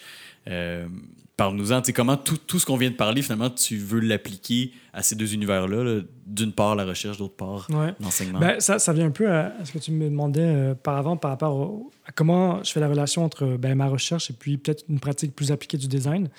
Donc ça, ça va être quand même, je pense, assez important pour moi dans les deux, trois, quatre prochaines années. C'est vraiment de trouver, ben là j'ai commencé à trouver, mais je veux dire de vraiment appliquer euh, une forme de traduction entre ben, ces questionnements-là et la pratique du design, parce que je vais être amené évidemment à enseigner bon, euh, le design et compagnie à, l'université, chose que je fais depuis plusieurs années, là, mais là, j'ai comme plus le goût de comme, intégrer ces thématiques-là dans mon enseignement. Donc ça, c'est une première, euh, première chose. Et puis aussi trouver des façons de traduire ça dans des politiques publiques, dans des politiques euh, appliquer donc vraiment dans, des projets de design, par exemple. Ça peut être aussi une façon de, de matérialiser en fait euh, toutes ces idées-là qui semblent un peu abstraites, mais euh, de façon plus concrète. Et je pense que ça, en soi, c'est un projet de recherche, en fait. Mm. Et c'est de comprendre comment traduire la recherche en application, c'est faire une forme de recherche, mm. mais qui s'accompagne aussi d'une sorte de réflexion pédagogique ou de communication autour de ça. D'autant plus que là, donc, tu es titulaire la chaire de recherche, euh, de, la chaire UNESCO. Euh, en paysage urbain. En paysage urbain, exactement. Donc, euh, alors là, tu as tout un, pan de défi qui se dessine devant Oui, ben ça, c'est vraiment effectivement une nouvelle, une nouvelle nouvelle. C'est-à-dire que mm. ça fait, juste un mois que j'ai reçu la lettre de l'UNESCO qui me, qui me nomine. Donc euh, là, je suis. Une lettre de l'UNESCO. J'aimerais ça recevoir une lettre de l'UNESCO un jour. Ça ressemble à quoi? Est-ce que c'est en courrier recommandé Honnêtement, ou, euh, ça la, vient lettre, avec un... la lettre ne m'était pas adressée, en fait. Ça ah. s'adressait au recteur de l'université. Ah, d'accord. Ça me mentionne, mais en fait, euh, je ne suis pas le destinataire de, de, la lettre, exactement. non, alors, blague à part, alors, c'est sûr que là, je, je, je, travaille assez intensément en ce moment à réfléchir comment ce que euh, tous ces projets-là peuvent s'insérer dans le contexte de la chaire UNESCO. La chaire UNESCO, qui est une chaire qui existe depuis 2003, donc c'est aussi une organisation qui, fonctionne déjà, qui fonctionne très bien, en fait, qui a une très bonne réputation tant ici à Montréal qu'à l'international. Donc, du coup, c'est comment aligner euh, mes préoccupations de recherche, mes préoccupations d'enseignement dans un cadre existant et poursuivant en fait les, programmes euh, de la charte UNESCO, notamment les Watt UNESCO, qui sont des workshops en fait qui sont menés chaque année par euh, l'Université de Montréal en partenariat avec d'autres universités. Et on amène une dizaine d'étudiants de l'UDM à l'étranger, rencontrer d'autres étudiants avec en plus des étudiants d'universités partenaires avec, laquelle, avec lesquels les chaires, la chaire entretient des relations depuis longtemps. Donc, euh, comment est-ce que tout ça peut se réarticuler? Donc là, je suis dans un travail de conceptualisation. Comment matérialiser toutes ces choses-là qui sont comme très disparates à la base, uh-huh. qui ont l'air très disparates? Euh, concrètement, ben justement, en une seule personne. En une seule personne, exactement. bon, moi, mes multiples personnalités, évidemment. Euh, non, non, mais c'est justement c'est l'idée de, de, finalement venir avec un thème comme l'urbanisation des grands fleuves qui permet justement de, quelque part, raccommoder, d'un point de vue euh, couturier, euh, tous ces différents thèmes-là. Donc, du coup, euh, qu'est-ce que ça veut dire? Ben, Montréal, c'est évidemment une île, ville, sur le milieu d'un fleuve, mm. qui est apparemment le 13e plus grand fleuve en termes de débit au monde. Mm. Donc, ça reste Montréal. 13e? Je pensais qu'on faisait meilleur que ça. Ouais, ben, moi aussi, je pensais, en fait. Mais non, apparemment, en termes de débit. Non, mais en plus, c'est drôle parce qu'il y en a qui sont beaucoup plus petits ou qu'on ne mm. connaît pas du tout mais qui, apparemment, apparemment en termes de débit d'eau, sont beaucoup plus euh, performants. Non, mais ça fait longtemps que tu es parti de Montréal. On s'est vraiment amélioré en termes de débit. Ah, en termes de euh, débit d'eau, euh, ouais, ça, a augmenté, surtout avec la pandémie, j'imagine. mais, mais du coup, donc, le fleuve Saint-Laurent, c'est pas, pas juste un fleuve, au, un fleuve au Québec, là. C'est un fleuve du monde, dans le sens que c'est vraiment un des écosystèmes qui contribuent au fonctionnement de la planète, là, qui est hyper important. Et ça, je pense que souvent, on a tendance à l'oublier, surtout quand on habite mm. dessus, puis que mm. on boit l'eau, puis qu'on tire la floche, puis quelque chose comme ça. Euh, mais du coup, euh, l'idée, c'est de, questionner justement qu'est-ce que ça veut dire finalement urbaniser les grands fleuves? Euh, tant ici au Québec, en Amérique du Nord, avec le Mississippi, par exemple, qu'en Asie ou en Afrique, par exemple. Et l'idée de, la, la, question de l'urbanisation des grands fleuves, c'est que ça, ça lie la question justement du corps, parce que finalement, on a une expérience corporelle avec le paysage, avec la proximité à l'eau, avec l'accessibilité à l'eau, qui est quand même aujourd'hui un débat assez important. Et les questions climatiques qui rentrent aussi euh, en jeu là-dedans, parce que ici au Québec, il y a par exemple les problématiques d'inondation. Euh, aussi de, de fonte de, ben, de glace. Avant, il y avait plus de glace, maintenant, il y a moins de glace. Euh, qu'est-ce qu'il y a eu avec euh, le transport maritime, avec le, nouveau port de Montréal qui va se faire construire à, à Jolicoeur ou le port de Québec, des choses comme ça, en fait. Donc, il y a plein de questions en lien avec l'économie, la planification, l'environnement, la société, la politique, la culture, l'identité. le fleuve Saint-Laurent, d'un point de vue culturel, c'est comment dire pour les premiers peuples, c'est, je veux dire, c'est, leur territoire euh, depuis des millénaires. Donc, c'est aussi ces questions-là qu'on essaie d'aborder à travers ben, cette relation entre nature, ville. Est-ce que finalement la ville est contre nature ou est-ce que finalement, est-ce que la ville n'accompagne pas aussi la nature quelque part dans ce, dans ce, dans ce phénomène-là? Et donc, on va travailler sur, euh, sur Montréal, évidemment, parce que ça reste un, contexte euh, incroyable et, magnifique. Et on va aussi travailler sur d'autres contextes comme euh, le Caire, comme Hanoï, comme euh, Phnom Penh, euh, ailleurs en fait dans le monde, où finalement on peut aussi retrouver encore des situations comparables. Donc ça nous ramène à la question de est-ce que c'est comparable ou pas? Moi je pense qu'il y a des choses qu'on peut apprendre de ces autres endroits-là et on peut aussi transmettre peut-être le savoir que nous on arrive à développer ici. donc la question de l'urbanisation des grands fleuves, pour moi c'est vraiment une sorte de thème transversal qui permet vraiment de, de, tout porter ça, parce que justement, il y a aussi des questions ben, politiques, éthiques, environnementales et compagnie qui sont euh, sous-jacentes. C'est assez intéressant donc, euh. dans, le, dans l'espèce de, de questions finalement très difficiles que tu posais tout à l'heure sur comment euh, lier finalement des fois des, des, pratiques qui sont plus matérielles à d'autres qui sont plus immatérielles. Je trouve que là, il y, a quelque chose qui est assez intéressant de cette stratégie de, prendre un élément géographique ou paysager comme le fleuve. sais. Parce que, comme tu le dis, c'est quelque chose qui est tellement important pour la constitution, fabrication de Montréal. C'est à la fois quelque chose qu'on a oublié, mais qui nous influence encore à, tous les niveaux, finalement, que, que tu as décelé. Et donc, donc, finalement, si je comprends bien, c'est que cette intention-là de. Euh, je dirais, de, de, chercher dans une forme d'urbanisme comparatif, en tout cas de, de, regarder comment différentes cultures et différents contextes se sont mis à urbaniser ces fleuves-là, les habiter, comment ils répondent aux crises multiples qu'on vit Oui, ben justement, en fait, ça met en exergue à la fois les ressemblances Hmm. et les différences. Donc, ça nous permet aussi de mieux comprendre euh, quelles seraient finalement ben, peut-être les particularités, soit d'ici, soit d'ailleurs, dans ce genre de contexte-là, et comment ces particularités-là peuvent être plus ou moins adaptées au changement climatique qui restent des phénomènes globaux, hein, parce que ça arrive partout euh, de façon différente, mais quand même, ça arrive partout.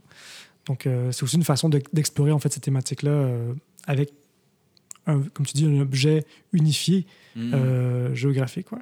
Ben, Montréal, sur ces questions, en tout cas, en ce qui concerne le contact au fleuve, probablement pas tant de leçons à donner à personne parce que, ils ont pas, on a passé le 20e siècle à se tourner complètement, à tourner d'eau au fleuve complètement, puis on, a développé des, même sur le plan de l'infrastructure, euh, ça date des années 80 qu'on a vraiment une vraie bonne usine d'épuration d'eau qui fait en sorte qu'on est capable de, bon, on pourrait éventuellement peut-être se baigner dans le fleuve à Montréal, mais, mais c'est ça, mais le, le fleuve a été traité comme une espèce de, finalement, comme, un- comme Une une, nuisance. une entrée d'eau euh, dans, dans la maison Ben, euh, comme, de la ville. Ouais, c'est ça. En fait, pour sa Ouais. fonction euh, de transport, Ouais, ouais. euh, d'économie et compagnie, c'est vrai que ça n'a pas été, ça a pas été considéré comme faisant partie de l'expérience sensible des Montréalais. Mhm. Il y a eu une autre trajectoire que le Mont-Royal, par exemple. Ouais. Dans les éléments géographiques puissants. Ouais, Mais- parce qu'il y avait des plages à, la- à l'île Sainte-Hélène, par exemple, et à l'île Ronde, avant que. Bon, Expo 67, il y a- au 19e siècle même, il y avait des plages. Hein, on était en contact avec le fleuve. C'est terminé depuis longtemps. Ouais. Mais, je, mais la question, dans, dans une perspective comparative, euh, là, je, je fais le, le critique de Montréal, mais, mais, euh, que- qu'est-ce que Montréal peut amener dans cette, euh, dans cette distinction-là? Est-ce que c'est des pratiques plus récentes où on essaie de reconquérir, de recréer du lien avec le fleuve? Ben, je sais pas encore, justement. C'est ce que je vais vous dire dans quelques années, une fois qu'on aura fait la recherche, en fait. Eh, mais ouais, non, ok, mais je, je pense qu'il y a des choses euh, à Montréal là, qui fonctionnent bien. Je veux dire, il y a quand même une stratégie euh, avec la Ronde, avec l'île Notre-Dame, de vraiment. Bon, aujourd'hui, on le voit, là, c'est d'ailleurs euh, très, très récemment, il y a eu des annonces Ouais. là-dessus, là, sur l'importance euh, du parc Jean-Drapeau dans la métropole montréalaise. Ouais, tellement. Moi, je- moi c'est mon parc préféré à Montréal. Faut que je le dise. Ben, C'est- effectivement, mais mais. c'est c'est le secret le mieux gardé à Montréal. tout- exactement, en c'est c'est vraiment ça, il en y a fait. personne. Bon, il y a des journées venteuses où c'est- c'est c'est- Ça fait ça fesse, mais pour le reste, c'est extraordinaire. Puis il y a des, des espèces d'artefacts, là, puis de, de- des, des, euh, des, des éléments de- d'Expo 67, puis même euh, de, de l'île Ronde, puis bon, l'arsenal, puis tout ça. C'est tellement riche, tellement intéressant. Ouais, non, mais, puis j'ai vu Montréal aussi, en fait, qui est quand même, je trouve, une belle réussite d'un point de vue euh, conservation du patrimoine, réhabilitation du patrimoine depuis au moins une bonne dizaine, vingtaine d'années. Ouais. C'est même si ça a été préservé pour des raisons, on va dire, euh, bon, avec la création de l'autoroute euh, Ville-Marie et compagnie, mais Mm. finalement, je pense que Montréal, bon, est-ce que ça a des leçons à donner à d'autres? Je pense pas des leçons, mais je pense qu'on peut trouver un potentiel inexploité, même un, un potentiel exploité qu'on pourrait développer davantage ou valoriser davantage, communiquer davantage à la population. Euh, et inversement, ben, il y a d'autres endroits, d'autres pays qui développent leur propre stratégie, développent leur propre qualité. Puis là, peut-être qu'on peut s'en inspirer aussi un petit peu, en fait, Mm. pour voir ben, comment est-ce qu'on arrive à adapter ici. Mais ça, ça m'amène à- sur un autre terrain que tu, que tu connais bien, puis on en, on en avait parlé un peu euh, la semaine dernière au téléphone, mais un domaine que tu connais bien, c'est la question de la démocratie participative et donc cette idée-là de s'inspirer de pratiques ailleurs. Donc tu m'en as parlé, tu m'en as parlé un peu, puis ça, ça m'a fasciné parce que tu, tu- parlais notamment de processus avec lesquels je n'étais pas familier. Mais donc, je sais qu'en Suisse, il y a beaucoup de, référendums, mais il y a une, une démocratie qui est beaucoup plus directe, beaucoup plus en prise avec, euh, entre la population et le politique. Euh, alors, si tu peux nous en parler un petit peu, puis voir éventuellement s'il y avait des choses dont on pourrait s'inspirer Ouais. éventuellement. Ben là, on, euh, change un peu d'échelle, mais justement, je lisais euh, tantôt que le gouvernement fédéral avait annoncé euh, des objectifs extrêmement ambitieux de réduction des gaz à effet de serre pour euh, 2030, là, euh, Ouais. 50% un truc comme ça, je ne sais plus, mais c'était comme plus ambitieux que, que dit précédemment. Ouais. Et puis justement, moi et mes collègues, donc j'ai des collègues euh, notamment en France et en Belgique qui ont, qui ont travaillé ensemble. euh, on a travaillé ensemble, en fait, à deux événements. euh, de démocratie bon, participative ou interactive. là, le terme n'est pas tout à fait toujours euh, choisi. Là. Une. ouais. bon, en fait, c'est comme c'est un peu en, discussion actuellement. là. Quel terme est le plus adapté, peut-être ce C'est le propre des de nouveaux processus. phénomènes. C'est ça. parce que ça prend. J'ai l'impression que ça prend 5-10 ans avant que les, les- la terminologie se stabilise. Il faut passer à autre chose truc, pour euh, fixer le, le passé. Ouais, c'est ça. Quand... exa- ouais, Je pense que le, le- terme ça, plus ouais. utilisé, c'est- participatif, mais nous, on préfère parler d'interaction, en fait. Justement. Peut-être parce qu'on a une position un peu différente euh, par rapport à d'autres chercheurs. là, mais... Donc, du coup, euh, en France, il y a eu plusieurs événements de démocratie participative interactive, notamment un événement qui a été très, très important cette année qui s'appelle la Convention citoyenne pour le climat, qui a été en fait, euh, qui est en fait une convention citoyenne, c'est-à-dire qu'on a choisi au hasard, vraiment par numéro de sécurité sociale, là, 150 citoyens français à travers toute la France. Toute la France, incluant tous les territoires d'outre-mer, euh, donc euh, les territoires éloignés, là, genre la Guadeloupe et compagnie. là. Ouais. Et on les a rassemblés euh, sur... Saint-Pierre et Miquelon. Ouais, genre Saint-Pierre et Miquelon. Je pense qu'il y avait quelqu'un de Saint-Pierre et Miquelon, effectivement. je me souviens plus exactement, Ben mais il me semble que oui. Et euh, on les a rassemblés, en fait, euh, je pense, euh, huit fois ou neuf fois, en fait, en neuf séances de travail, avec la mission de définir des mesures de réduction des gaz à effet de serre pour 2030. Il fallait réduire les gaz à effet de serre de 40% par rapport à- au seuil plancher de 90, un truc comme ça. là. Et ça, c'est un peu les engagements qui avaient été pris par différents pays, dont le Canada, dont la France, euh, avec les accords de Paris. Ouais. OK? Ouais. Mais voyant que les choses n'avançaient pas beaucoup, euh, le président de la République, Emmanuel Macron, a décidé, suite à une autre convention qui s'est tenue l'année précédente, en fait, a décidé de mettre en place cette convention citoyenne pour le climat et de donner quelque part le pouvoir à ces 150 citoyens de dire, ben, en fait, quelles mesures, eux, pensent fonctionneraient vraiment. il y avait un pouvoir décisionnel ou consultatif? Alors, c'est un peu entre les deux. Et c'est ça qui est justement la- l'adjectif interactif, c'est là qu'il est, assez important. Alors, c'est pas un pouvoir consultatif, dans la mesure où les mesures qui ont été développées par les citoyens ont, dans les faits, été présentées au Parlement. A été adapté, évidemment, là, dans le texte de loi et compagnie, mais donc l'esprit des mesures a été respecté. Il y a, euh, bon, il y avait, je pense, 150, 151 mesures qui ont été présentées. Il y en a 146, 147 qui ont été retenues. OK? Euh, du moins, qui ont, qui ont- qui ont passé l'étape euh, de validation de la présidence. Et après ça, qui ont été adaptés, transformés en textes de loi et qui ont été ou sont actuellement, en fait, examinés par les parlementaires. Donc, c'est pas non plus une consultation. C'est pas genre, qu'est-ce que vous C'est pensez? plus que juste. Puis on va- on- nous, on retourne chez nous, puis on va écrire notre rapport, puis on fait ce qu'on veut, en fait. Non, non, c'est vraiment euh, ce que vous décidez, c'est vraiment ce qui va être présenté officiellement à l'État. Et c'est pour ça qu'on parle d'interaction. Aussi parce que ces citoyens-là, ils avaient le pouvoir, ou du moins, on leur a donné un certain pouvoir euh, de demander, euh, d'auditionner des gens. Donc, ils ont auditionné des ministres, ils ont auditionné le président de la République, chose qui se fait très rarement en fait dans les démarches participatives. C'est-à-dire que dans une démarche participative, souvent, on va consulter, donner un certain, une certaine habilité, une certaine capacité aux citoyens de définir des choses, mais on va rarement leur donner la capacité de modifier le processus. Et là, ils avaient vraiment le pouvoir de modifier le processus, et c'est ça qui est, assez particulier. Et ce que cet exercice-là a euh, révélé, bon, c'était pas le seul exercice, il y a eu des, exercices comparables, par exemple, en Angleterre, au même moment. Mais ce que ça a révélé, c'est la capacité de ce genre de dispositif à faire avancer la cause du climat d'un point de vue politique, social et fonctionnel extrêmement rapidement.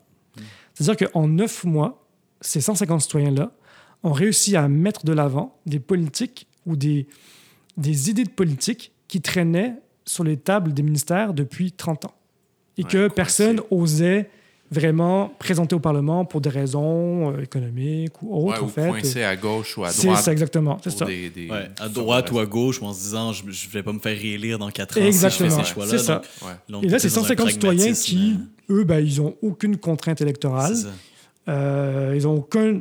C'est des gens normaux, donc ils ont aussi des préférences politiques, comme tout le monde, en fait. Je veux dire, c'est des gens Bien sûr, été. bien euh, sûr. Mais c'est pas du tout des gens qui étaient nécessairement plus sensibles à la question climatique. C'est pas nécessairement des gens qui étaient très engagés. Mm. Mais ce qu'on a vu, et ça, c'est ce qui était formidable, c'est qu'on a vu qu'en leur donnant la capacité de demander de l'information, d'agir, Ouais. ils se sont eux-mêmes, euh, comment dire, autonomisés. C'est-à-dire qu'eux-mêmes, ils ont développé vraiment des positions en faveur du climat, quelque part. Ouais.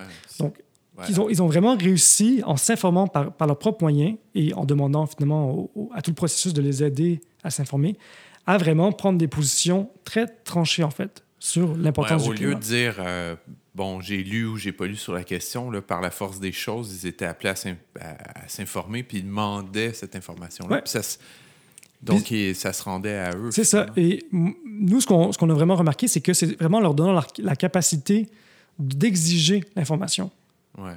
que euh, ils ont pu prendre des positions euh, concrètes euh, et C'est solides. super riche, puis c'est que c'est- c'est c'est pas loin de, de- de- de la méthode scientifique, au fond, en termes d'échantillonnage. C'est-à-dire que tu dis, ben, tu veux t'adresser à une population, pourquoi ne pas prendre un, un- un échantillon intéressant de cette population qui est représentatif de tout un ensemble de paramètres? Et, et- et c'est drôle parce que finalement, on revient à des trucs qu'on a abordés, mais clairement, en tout cas, peut-être pas si clairement, mais quelque chose qui devait les guider là-dedans, c'est surtout des questions d'éthique et de morale, j'imagine. C'est-à-dire que c'était moins sur des politicailleries, comme on pourrait dire, c'est-à-dire donc une, une forme de, de, de risque qu'on ne veut pas prendre parce qu'on veut se faire élire, ou en tout cas, du moins, une, peur de prendre, de prendre certains risques en termes de fonctionnaires, mais plus dans OK, j- on s'est conçu une politique collectivement, ou en tout cas une vision politique collectivement, et donc les politiques qu'on va mettre de l'avant ou, ou les choix qu'on va mettre de l'avant seront c'est finalement des choix qui seront moraux, c'est-à-dire qui, qui on impacte et pourquoi on le fait et quelles sont les, la plus-value de ça. Donc Ben il y a ouais. comme un c'est comme un espèce de, de jury à, ci- à ciel ouvert du climat pour un, pour un État. Il y a quoi de fascinant. Tout à fait. Puis encore là, ce qui, ce qui était aussi euh, très intéressant à, à regarder, c'est l'évolution du processus. Parce que la première séance, euh, c'était euh, monsieur, madame, tout le monde qui arrivait. euh, bon, ça, Ouais. se- ça se passait dans, dans un endroit assez joli, là, mais qui arrivait là. Comment ça comment c'était ça se passait concrètement? Concrètement, Ça- ben, en fait, concrètement, 50 ça- ça- personnes, un ouais, ça se passait en fait euh, dans euh, au palais de l'I- de l'INA, je pense, ça s'appelle à Paris, ce qui est une sorte de, de grand bâtiment institutionnel assez pompeux là, mais Ouais. Du début du, Paris. du 20e siècle, on va dire. Ouais, mais pas- je pense que c'est plutôt le début du 20e siècle, mais ça c'est un côté très très Ah, démonstratif. Je pense que c'était un bâtiment ouais, lié aux expositions, Palais, exactement, ouais. c'est ça. Quoi. Mais, euh, et puis il y avait donc il y a une sorte d'hémicycle, parce qu'en fait, c'est le siège du CESE, du Conseil économique, social et environnemental, qui pilotait justement tout le processus. Et il y a un grand hémicycle qui ressemble un peu à un hémicycle politique, là, avec euh, Ah. des députés, mais donc eux, ils étaient assis là. Et après ça, ils travaillaient par groupe de travail. Il y avait cinq groupes de travail, donc se nourrir, se loger, se déplacer, euh, consommer et produire. Et chaque groupe de travail devait définir des mesures spécifiques à la thématique à laquelle euh, ils étaient associés. OK? Et encore là, du point de vue de, de la question de la morale, de la politique et de l'éthique, ce qui était vraiment fascinant, au-delà de vraiment voir quelque part les corps, en fait, parce que Ouais. en, en même temps, quand tu penses à la politique, souvent, tu penses pas vraiment au corps. Ouais, Mais en fait, ouais, c'est quand même des corps dans l'espace, dans le sens que c'est vraiment des, des gens Ouais. qui incarnent ces valeurs-là physiquement, corporellement, euh, mentalement. euh, et ça, tu le vois, en fait, euh, concrètement, quand tu es là. Et au début, c'est sûr que tu avais des gens intéressés, tu avais des gens moins intéressés. Mais tu avais aussi des gens qui étaient, comment dire, plus intéressés par ben, leurs petits problèmes. hein, puis qui, qui s'appuyaient sur un peu leur vécu pour essayer de justifier leurs préférences, leur position, pourquoi ils votaient pour ci ou pour ça, quoi. Et tout le processus, ce que ça l'a permis, ça, ça l'a ça l'a vraiment permis de les, de les autonomiser et d'en faire finalement des citoyens, dans le sens, on va dire, politique du terme. C'est des gens qui sont déjà de nationalité française, là, mais des citoyens dans le sens des gens qui ne pensent pas à eux, mais qui pensent qu'est-ce qui est bon pour la, Le bien commun. pour le bien commun, en fait, Ouais, ouais. pour la nation. Et ça, tu as vraiment vu évoluer, en fait, les discours de chacun vers cette idée de citoyenneté et de nation, en fait. Et ça a été vraiment extrêmement beau à voir. Euh, et encore là, je pense que ce qui a permis ça, c'est de leur donner le pouvoir de demander, de s'informer, de dialoguer, de questionner. Euh, on les a encouragés à parler, à discuter, à, à pos- à vraiment à, mettre, à, à remettre en question des ministres, à remettre en question des experts, en fait, qu'on fait venir, qu'on qu'on faisait venir.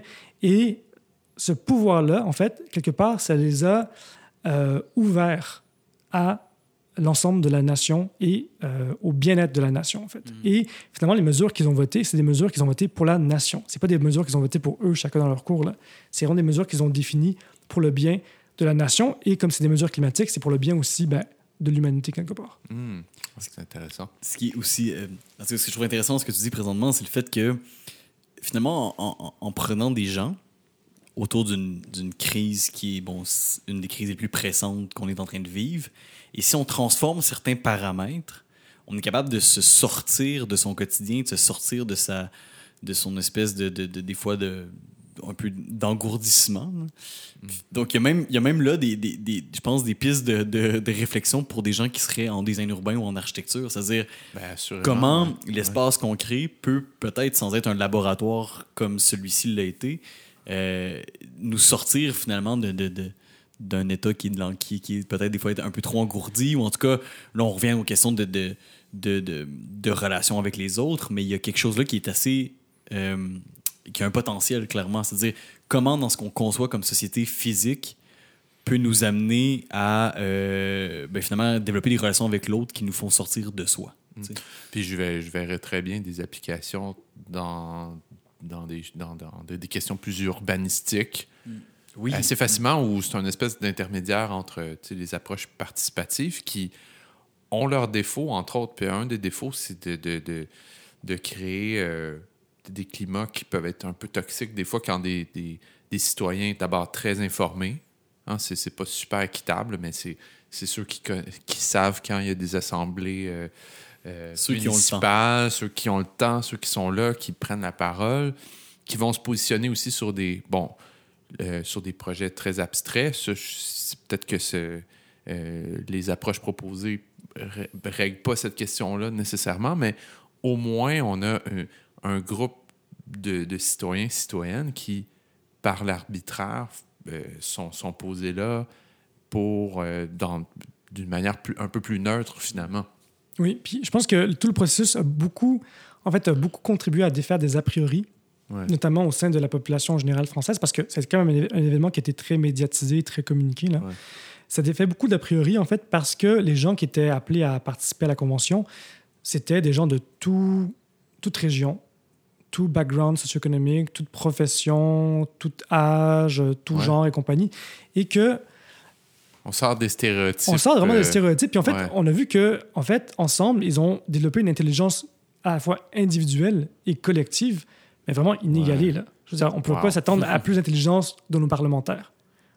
Donc, Ouais, ouais. Quelque part, ça nous enseigne quelque chose sur euh, nos politiques actuelles, mais aussi sur finalement, qu'est-ce qu'on arrive à faire avec très peu de moyens. Parce que, Mhm. bon, c'est sûr que le dispositif a coûté un, un certain montant, mais ça reste quand même Ouais. anecdotique là, Ben oui, bien euh, sûr. par rapport à tout ce que ça a pu faire avancer. J'ai eu la, la chance de, de travailler avec une grande boîte de sondage à Montréal, ben, Léger Marketing. là. Et euh, Est-ce qu'il y en a une autre?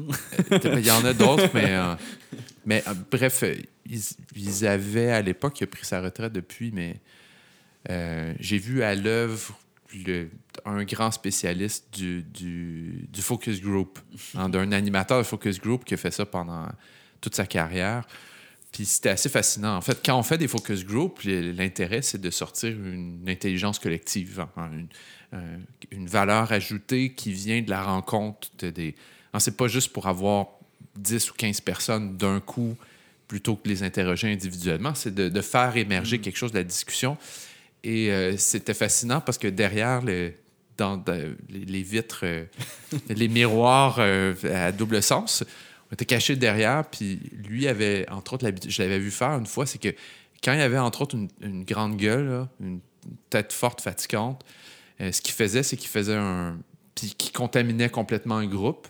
Puis là, les gens avaient peur de s'exprimer parce qu'il y a quelqu'un qui est là, puis il dit Ah, ça n'a pas d'allure, telle affaire. Ce qu'il faisait, c'est qu'il faisait un jeu euh, de chaises, puis il, il venait l'asseoir juste à côté de lui. Et, euh, et là, il, euh, il neutralisait complètement. Euh, et tout d'un coup, le groupe, le collectif émergeait. Puis là, il y avait une discussion qui évoluait à partir de ce moment-là. L'idée initiale qu'on avait sur un sujet, finalement, il y avait une progression qui était intéressante.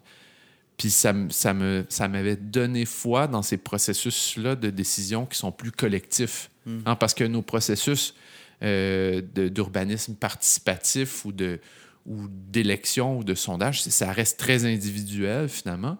Puis je me dis, il y a peut-être quelque chose de plus fort qui peut émerger d'une discussion collective. une mise en commun. Et dans des questions vastes et importantes comme tu, tu soulèves, peut-être qu'on devrait euh, faire la même chose ici, enfin trouver une façon d'importer ces, ces mécanismes-là. Oui, tout à fait. Tout à fait. Mais je pense qu'il y a plus d'intelligence qui sort d'une discussion, discussion, à deux que si tu interroges 15 personnes euh, individuellement. Hmm.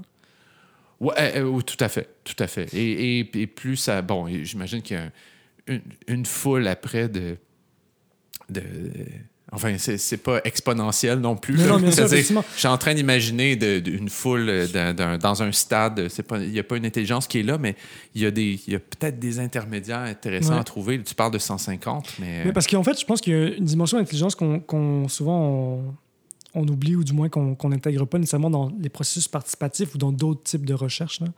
C'est justement l'intelligence sensible qui peut émerger dans l'interaction. Et là, justement, on voyait vraiment les personnalités des gens participer, en fait, à cette intelligence-là. Mm. Et souvent, dans les processus participatifs, on a tendance un peu à essayer de comme, réduire la personnalité de chaque individu pour vraiment mm. plus mettre de l'avant la, la cognition, le, le, processus de réflexion mentale. Mais finalement, pourquoi? On revient au corps, finalement. C'est ça, exactement, on revient au corps, exactement. Mais vraiment, l'expérience du corps, de l'interaction corporelle entre les gens, ça participe aussi, en fait, à créer une force la, plupart des, des, êtres vivants sur cette planète ont un langage qui est beaucoup plus corporel que celui des mots finalement. tu sais. Mm-hmm. Et donc, ça serait se mentir de croire que, que nous, ça s'arrête aux mots. Au contraire, je pense que la façon qu'on se tient dans l'espace puis qu'on se projette a énormément d'influence sur ce qu'on veut dire et ce, qu'on pense. Mais, euh, mais bref, cette expérience-là semble t'avoir quand même inspiré, d'y avoir assisté, de l'avoir analysé. là, on était dans, dans, dans dans, dans de la projection de ta nouvelle carrière qui débute. Donc, Qu'est-ce que tu retiens de ça, justement? Est-ce qu'il y a un lien avec le projet autour de l'urbanisation des fleuves où tu dis la participation interactive comme celle-ci, euh, tu es en train de chercher comment l'appliquer finalement à l'Université de Montréal, à la ben alors, J'ai ma petite idée, on va dire, mais c'est vrai que euh, la question de la gouvernance, bon, encore là, quand on revient à la thématique des fleuves, donc gouverner le fleuve, gouverner la ville, en fait, euh, à travers ces processus-là, est-ce que c'est possible? Moi, je pense que oui. Puis je pense que ça serait extrêmement bénéfique. Il y aurait vraiment, d'un point de vue, on va dire, euh, rentabilité, euh, une efficacité qui est genre hors norme. Mm. et puis, évidemment, sur la question environnementale, ça serait aussi très intéressant de développer ce genre de, dispositif ici au Québec ou au Canada, sachant que pour que ça fonctionne, il faut vraiment qu'il y ait une volonté politique. C'est-à-dire qu'il faut mm. quand même qu'il y ait un support euh, des chefs d'État, du gouvernement pour ce genre de dispositif. Je pense pas que c'est quelque chose qu'on peut facilement mettre en place, comment dire, euh, bottom-up complètement. Ouais, ou que ça soit complètement hors du politique. Finalement, ça ne sert à rien. Il faut qu'il y ait une légitimation, en fait. Ouais, ouais, c'est ça, parce que j'ai l'impression que si c'est juste un, un, un comme un espace de parole libre, mais on n'en fait rien après, c'est pas conséquent, puis donc euh, le geste par, par son sens politique. Oui, puis parce que je pense que pour que ces citoyens-là puissent vraiment se penser en tant que citoyens, il faut qu'ils se sentent investis d'une mission. Hmm. Et puis souvent, une bonne façon de faire ça, c'est que la mission leur soit quelque part euh, déléguée par une instance euh, politique importante. Moi, j'accorde une très, très, très grande importance dans, dans, ma réflexion à la coprésence humaine, au fait d'être ensemble, puis ce que, ce que Rosa parle, la résonance, puis tout ça. Bon, je, commence à, me répéter un peu, mais mais il y a quelque chose qui émerge de ces pratiques-là qui n'est pas banal, puis j'aurais envie qu'on qu'on y accorde l'importance, notamment pour revenir à ce que tu disais initialement dans cette cisure-là entre le rural puis l'urbain. En réalité, quand on, quand on, se, on se, connecte dans, dans, des espaces communs, on se rend compte qu'on n'est on pas différent. Euh, du tout. Là, je veux dire, puis le, le spectre politique euh, conservateur euh, jusqu'à progressiste, bon, c'est une chose, mais quand on parle à ces gens-là, on se rend compte qu'on a beaucoup plus en, en, je dis ces gens-là comme si c'était des experts, je, reprends le même réflexe, mais justement, c'est pas l'expérience que j'en ai fait à chaque, fois que j'étais avec euh, des gens qui habitent à la campagne. C'est pas du tout l'expérience que j'ai. C'est carrément quelque chose de plus riche puis plus, plus commun. ce qui, ce qui est. Euh, dans ce que tu dis, je trouve que, ce qui est inspirant, puis des fois, ce que je m'en vais dire, on dirait qu'il y a une voix dans moi qui me dit, ben là, t'as l'air un peu naïf en disant ça parce qu'on le sait tous, mais en même temps, on a besoin de se le faire rappeler. Mais c'est l'idée où effectivement, puis c'est peut-être quelque chose qui est en danger là, présentement dans, dans, cette idée de lockdown ou dans ce cas de, de confinement où quand on rencontre quelqu'un, quelqu'une, quelqu'un avec des S, il y a quelque chose qui se passe. On, parle de la plus-value, ou on parle, on parle de finalement ce que tu disais par rapport à, cette expérience-là en France, où il y a eu une forme d'une création d'un savoir, savoir citoyen, d'une connaissance citoyenne, à travers non seulement le partage, mais la présence. Euh, mais finalement, c'est que les, les, stéréotypes tombent, en quelque sorte, puis aussi, c'est qu'on est capable de voir plus loin, puis c'est beaucoup plus difficile. Euh, peut-être la haine, c'est un peu fort, mais c'est beaucoup plus difficile de, de juger quelqu'un quand il est en face de toi que quand il est très très ben, loin. C'est sûr, mais on les connaît pas. C'est ça. C'est ça. Et, et, donc, dans, dans ces processus-là, il y a, à mon avis, un potentiel non seulement d'être plus pertinent et efficace, mais cette pertinence-là, cette efficacité-là émerge certainement d'une forme de, de, de, de, capacité de dépasser une foule de préjugés et de dépasser l'individu. La, mais euh, ben, moi, je, on est dans la philosophie puis dans l'appliquer en même temps. Mais, mais... au-delà de la dimension euh, plus philosophique, je vois très bien des processus comme ça euh, s'appliquer au niveau, par exemple, du projet urbain. D'un PPU, par exemple. Mm-hmm. pourquoi pas mettre en place un mécanisme? Bon, il y, a, une consultation. On a un projet qui déroge du plan d'urbanisme. Mais pourquoi pas avoir un processus comme ça où on prend 25, euh, 50 citoyens, citoyennes qui disent OK, qu'est-ce que vous, feriez? Puis là, on a. Là, on challenge un peu les, conceptions qui vont, par la force des choses, dans un processus consultatif, prendre en réalité, épouser la forme de tout un groupe, tout un ensemble de, groupes avec des intérêts particuliers, qui soient des consortiums privés jusqu'à des, des organismes communautaires qui ont un objectif en vue. Puis c'est correct, c'est correct qu'il y ait ces entités-là qui existent dans la société, mais pourquoi pas prendre euh, on va dire euh, monsieur et madame tout le monde. Mais je pense que c'est ça aussi le, le, shift que ça introduit, c'est que actuellement, les processus de gouvernance se font notamment à travers soit les experts, donc c'est les mm. experts comme les urbanistes qui vont euh, définir en fait quelles sont les politiques, quelles sont les mesures, quelles sont les stratégies à mettre en place, soit par les parties prenantes, donc là c'est les associations, les groupes de pression, les politiques en fait, les gens qui ont un intérêt finalement à savoir que ça se passe comme ci ou comme ça. Mais on donne rarement, effectivement, le pouvoir décisionnel vraiment au citoyen qui, lui, doit finalement se mettre dans la peau de monsieur, madame, tout le monde pour décider comment les choses vont mm. être, euh, vont être dessinées. Ouais, quelle, responsabilité en plus, mais en même temps, ça, ça rencontre certainement un souhait qu'on a dans le débat public des fois, c'est-à-dire que d'être euh, exposé directement euh, aux, aux, faits ou enfin à la connaissance scientifique la plus actuelle. C'est une espèce de reproche qu'on entend comme Ah, on ne suit pas la science, on n'écoute pas la science, mais je comprends pourquoi que les gens les gens suivent pas la science. Non, mais c'est compliqué, puis les résultats sont super ambigus. Je veux en étant familier avec la littérature scientifique dans un certain domaine, c'est pas si clair que ça. Les gens en parlent comme si, oui, vous, vous savez, l'étalement, c'est c'est négatif nécessairement, parce que oui, mais bon, euh, il y a certaines. C'est pas simple, puis même dans les sciences peu naturelles, de, même des résultats dans Nature, euh, bon, c'est des articles sont courts, mais c'est assez ambigu, puis je comprends les gens d'accepter ça comme des axiomes, hein, qui. Euh, c'est-à-dire, littéralement, un axiome, c'est l'idée de connaissance acquise qu'on ne questionne pas, comme on ne questionne pas la, la, théorie de la relativité, par exemple, on y croit à peu près, mais je veux je peux pas vous la démontrer, mais j'ai l'impression que, que ça, se vérifie dans le réel. Mais cette espèce de discours-là de néo-positivisme qu'on voit émerger actuellement qui dit ah, les gens ne sont pas informés, ils ne connaissent pas les faits. Là, quand tu es dans la boîte scientifique, tu dis oui, mais attendez, les faits sont plus ambigus que vous, que pensez. Ou notre contact récent avec euh, l'épidémiologie, qui est juste une science très approximative de projection.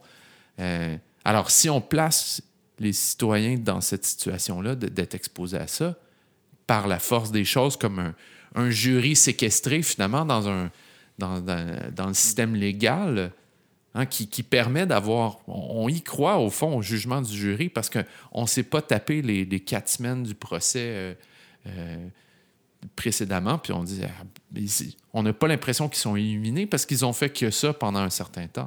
Donc, il y a quelque chose d'analogique à ces, jurés-là qu'on.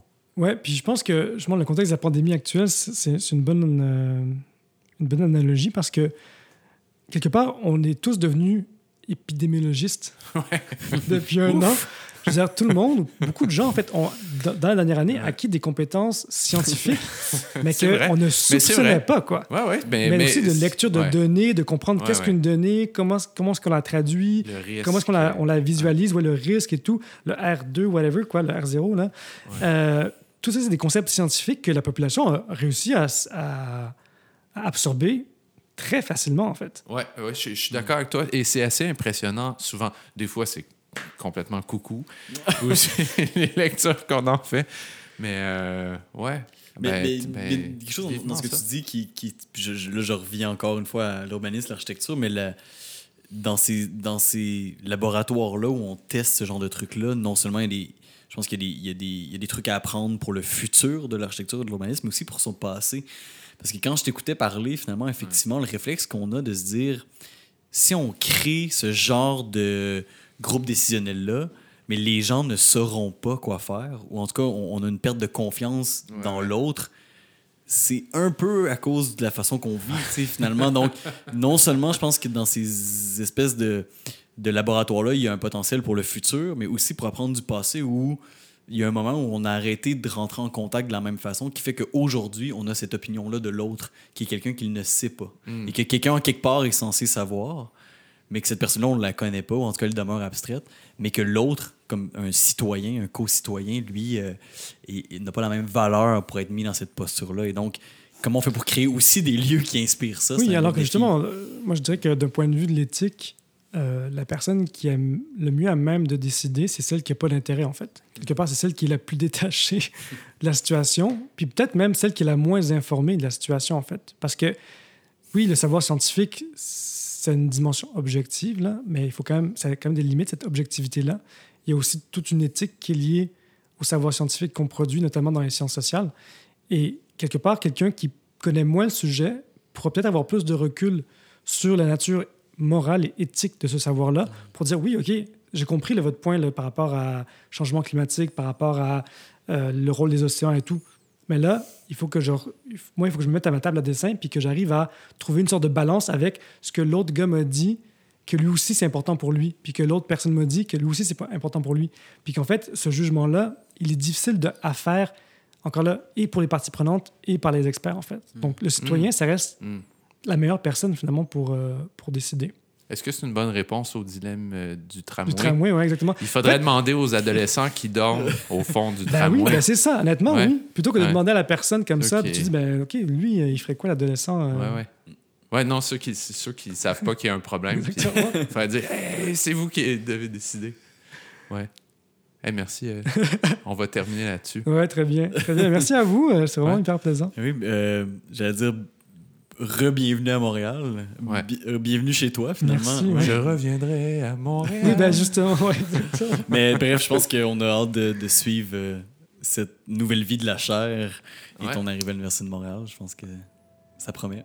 Puis t'amèneras la lettre de l'UNESCO la prochaine fois. Prochaine fois, ouais. Salut. Carte bâtie est une idée originale de Guillaume Métier et Émile Forêt. Réalisation et mise en ligne, Maude Cournoyer. Graphisme, Dominique Etier.